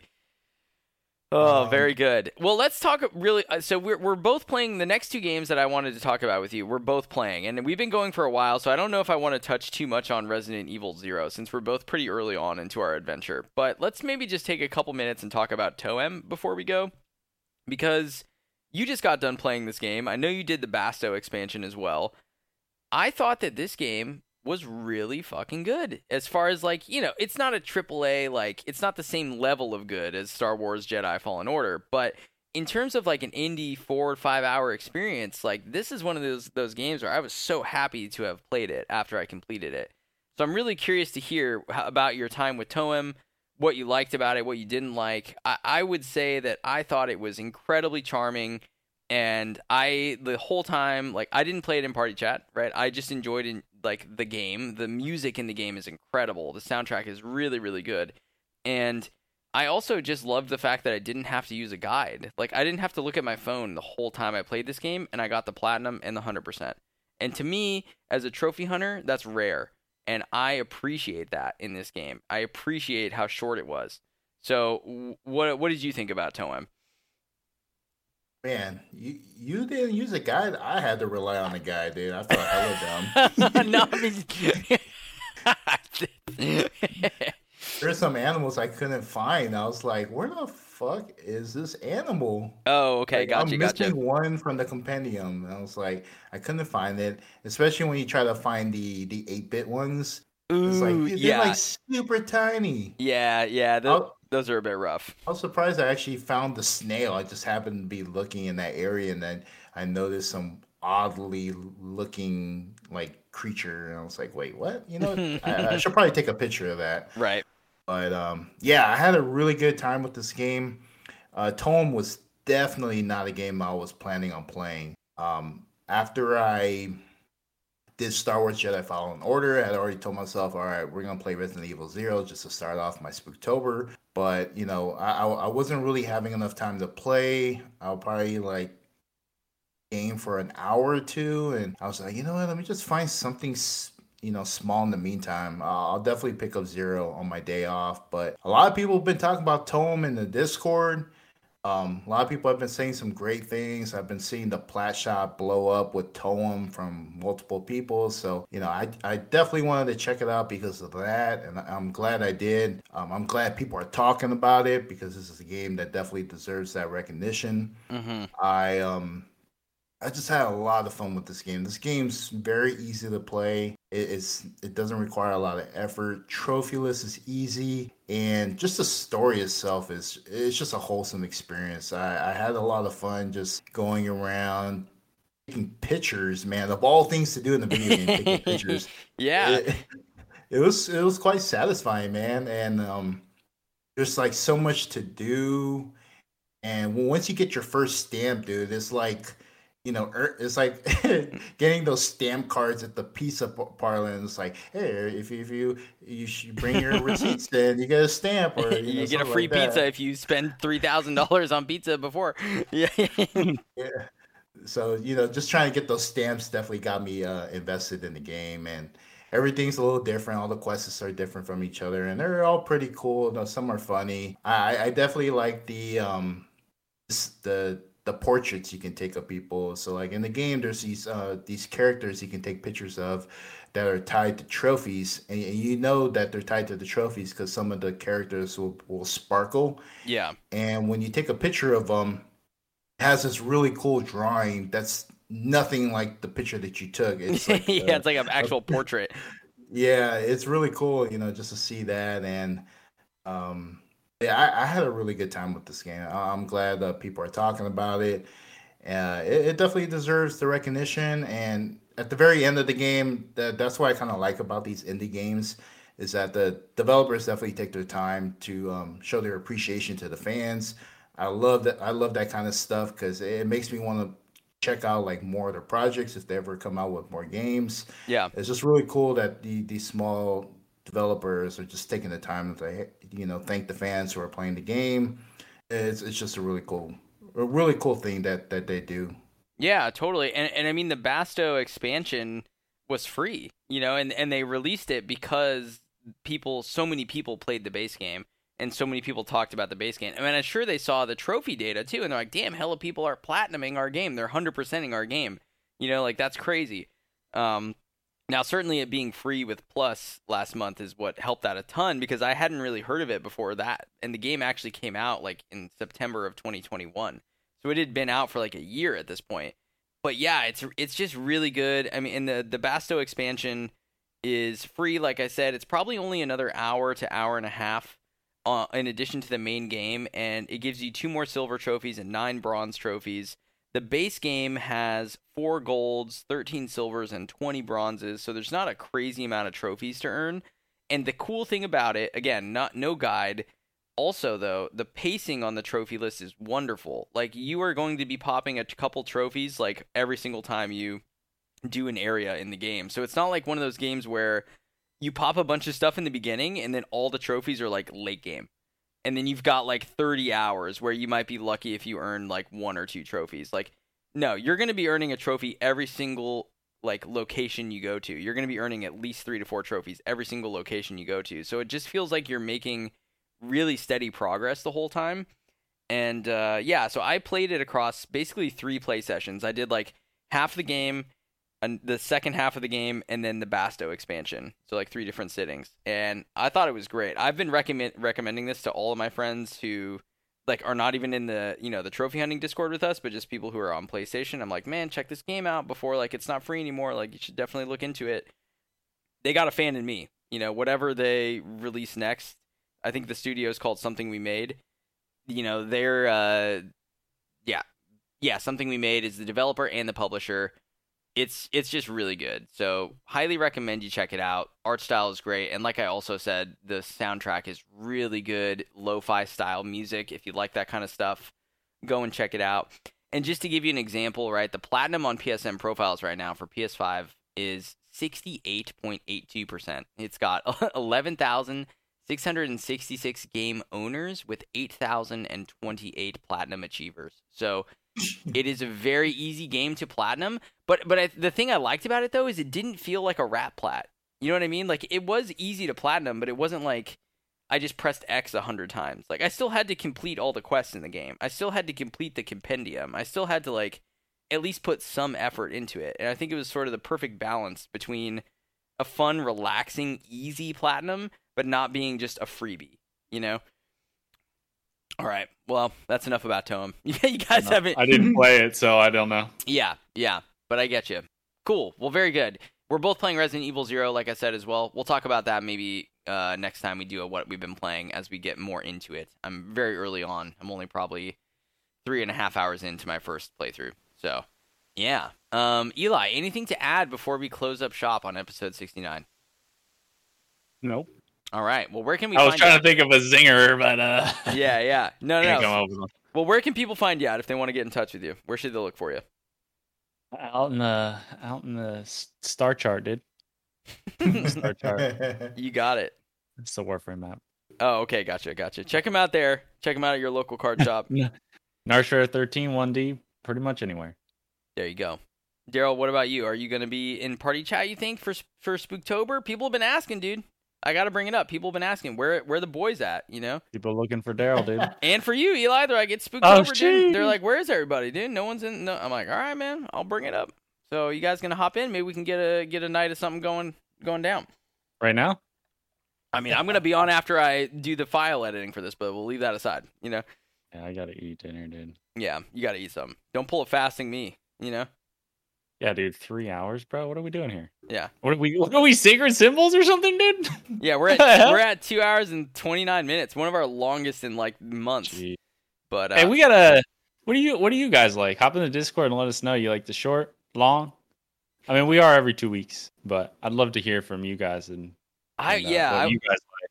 I'd I'd love to hear as well because I, I don't I don't know genuinely. Like when I look at our analytics and I'm like, oh, maybe longer episodes have more plays because people have to come back to them more, so they click it more. Blah blah Mhm. blah. Doesn't always work out that way, right? Mhm. Like I'm like, huh? So I don't fucking.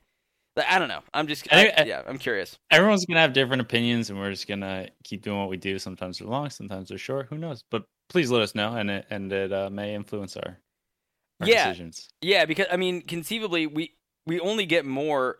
We're very lucky in that, like, we we typically only get more patrons, right? And so we keep the ones we have. Like, I'm not saying we have a big Patreon or anything necessarily, but like, it, it- imagine if everyone wrote a question every time. Like, But we'd have like five hour episodes. exactly, right? So it's at some point we have to examine, you know, the length and sort of see. So let us know. Yeah, maybe we us read know. Maybe we just do like a full questions show. Well, that's what I mean. Is it like where we do like one episode a month is like we review trophy lists and what and talk maybe a little bit, but not a lot about what we've been playing, and then the next episode of the month is all questions. Like I don't know, I don't know. We gotta figure it out. Yeah, this is an off air conversation, honestly. But Yeah, yeah, yeah, let us know. But, Let but us let's put, know. but, let, but let's put it on air for you guys. You know, we're Yeah, talking. Yeah. Um. All right. Cool. Narshredder thirteen. One D. Very good. Oh yeah. Daryl, what about you? Where should people look for you? Uh, you can find me on Discord and PlayStation at the Tall Samoan guy.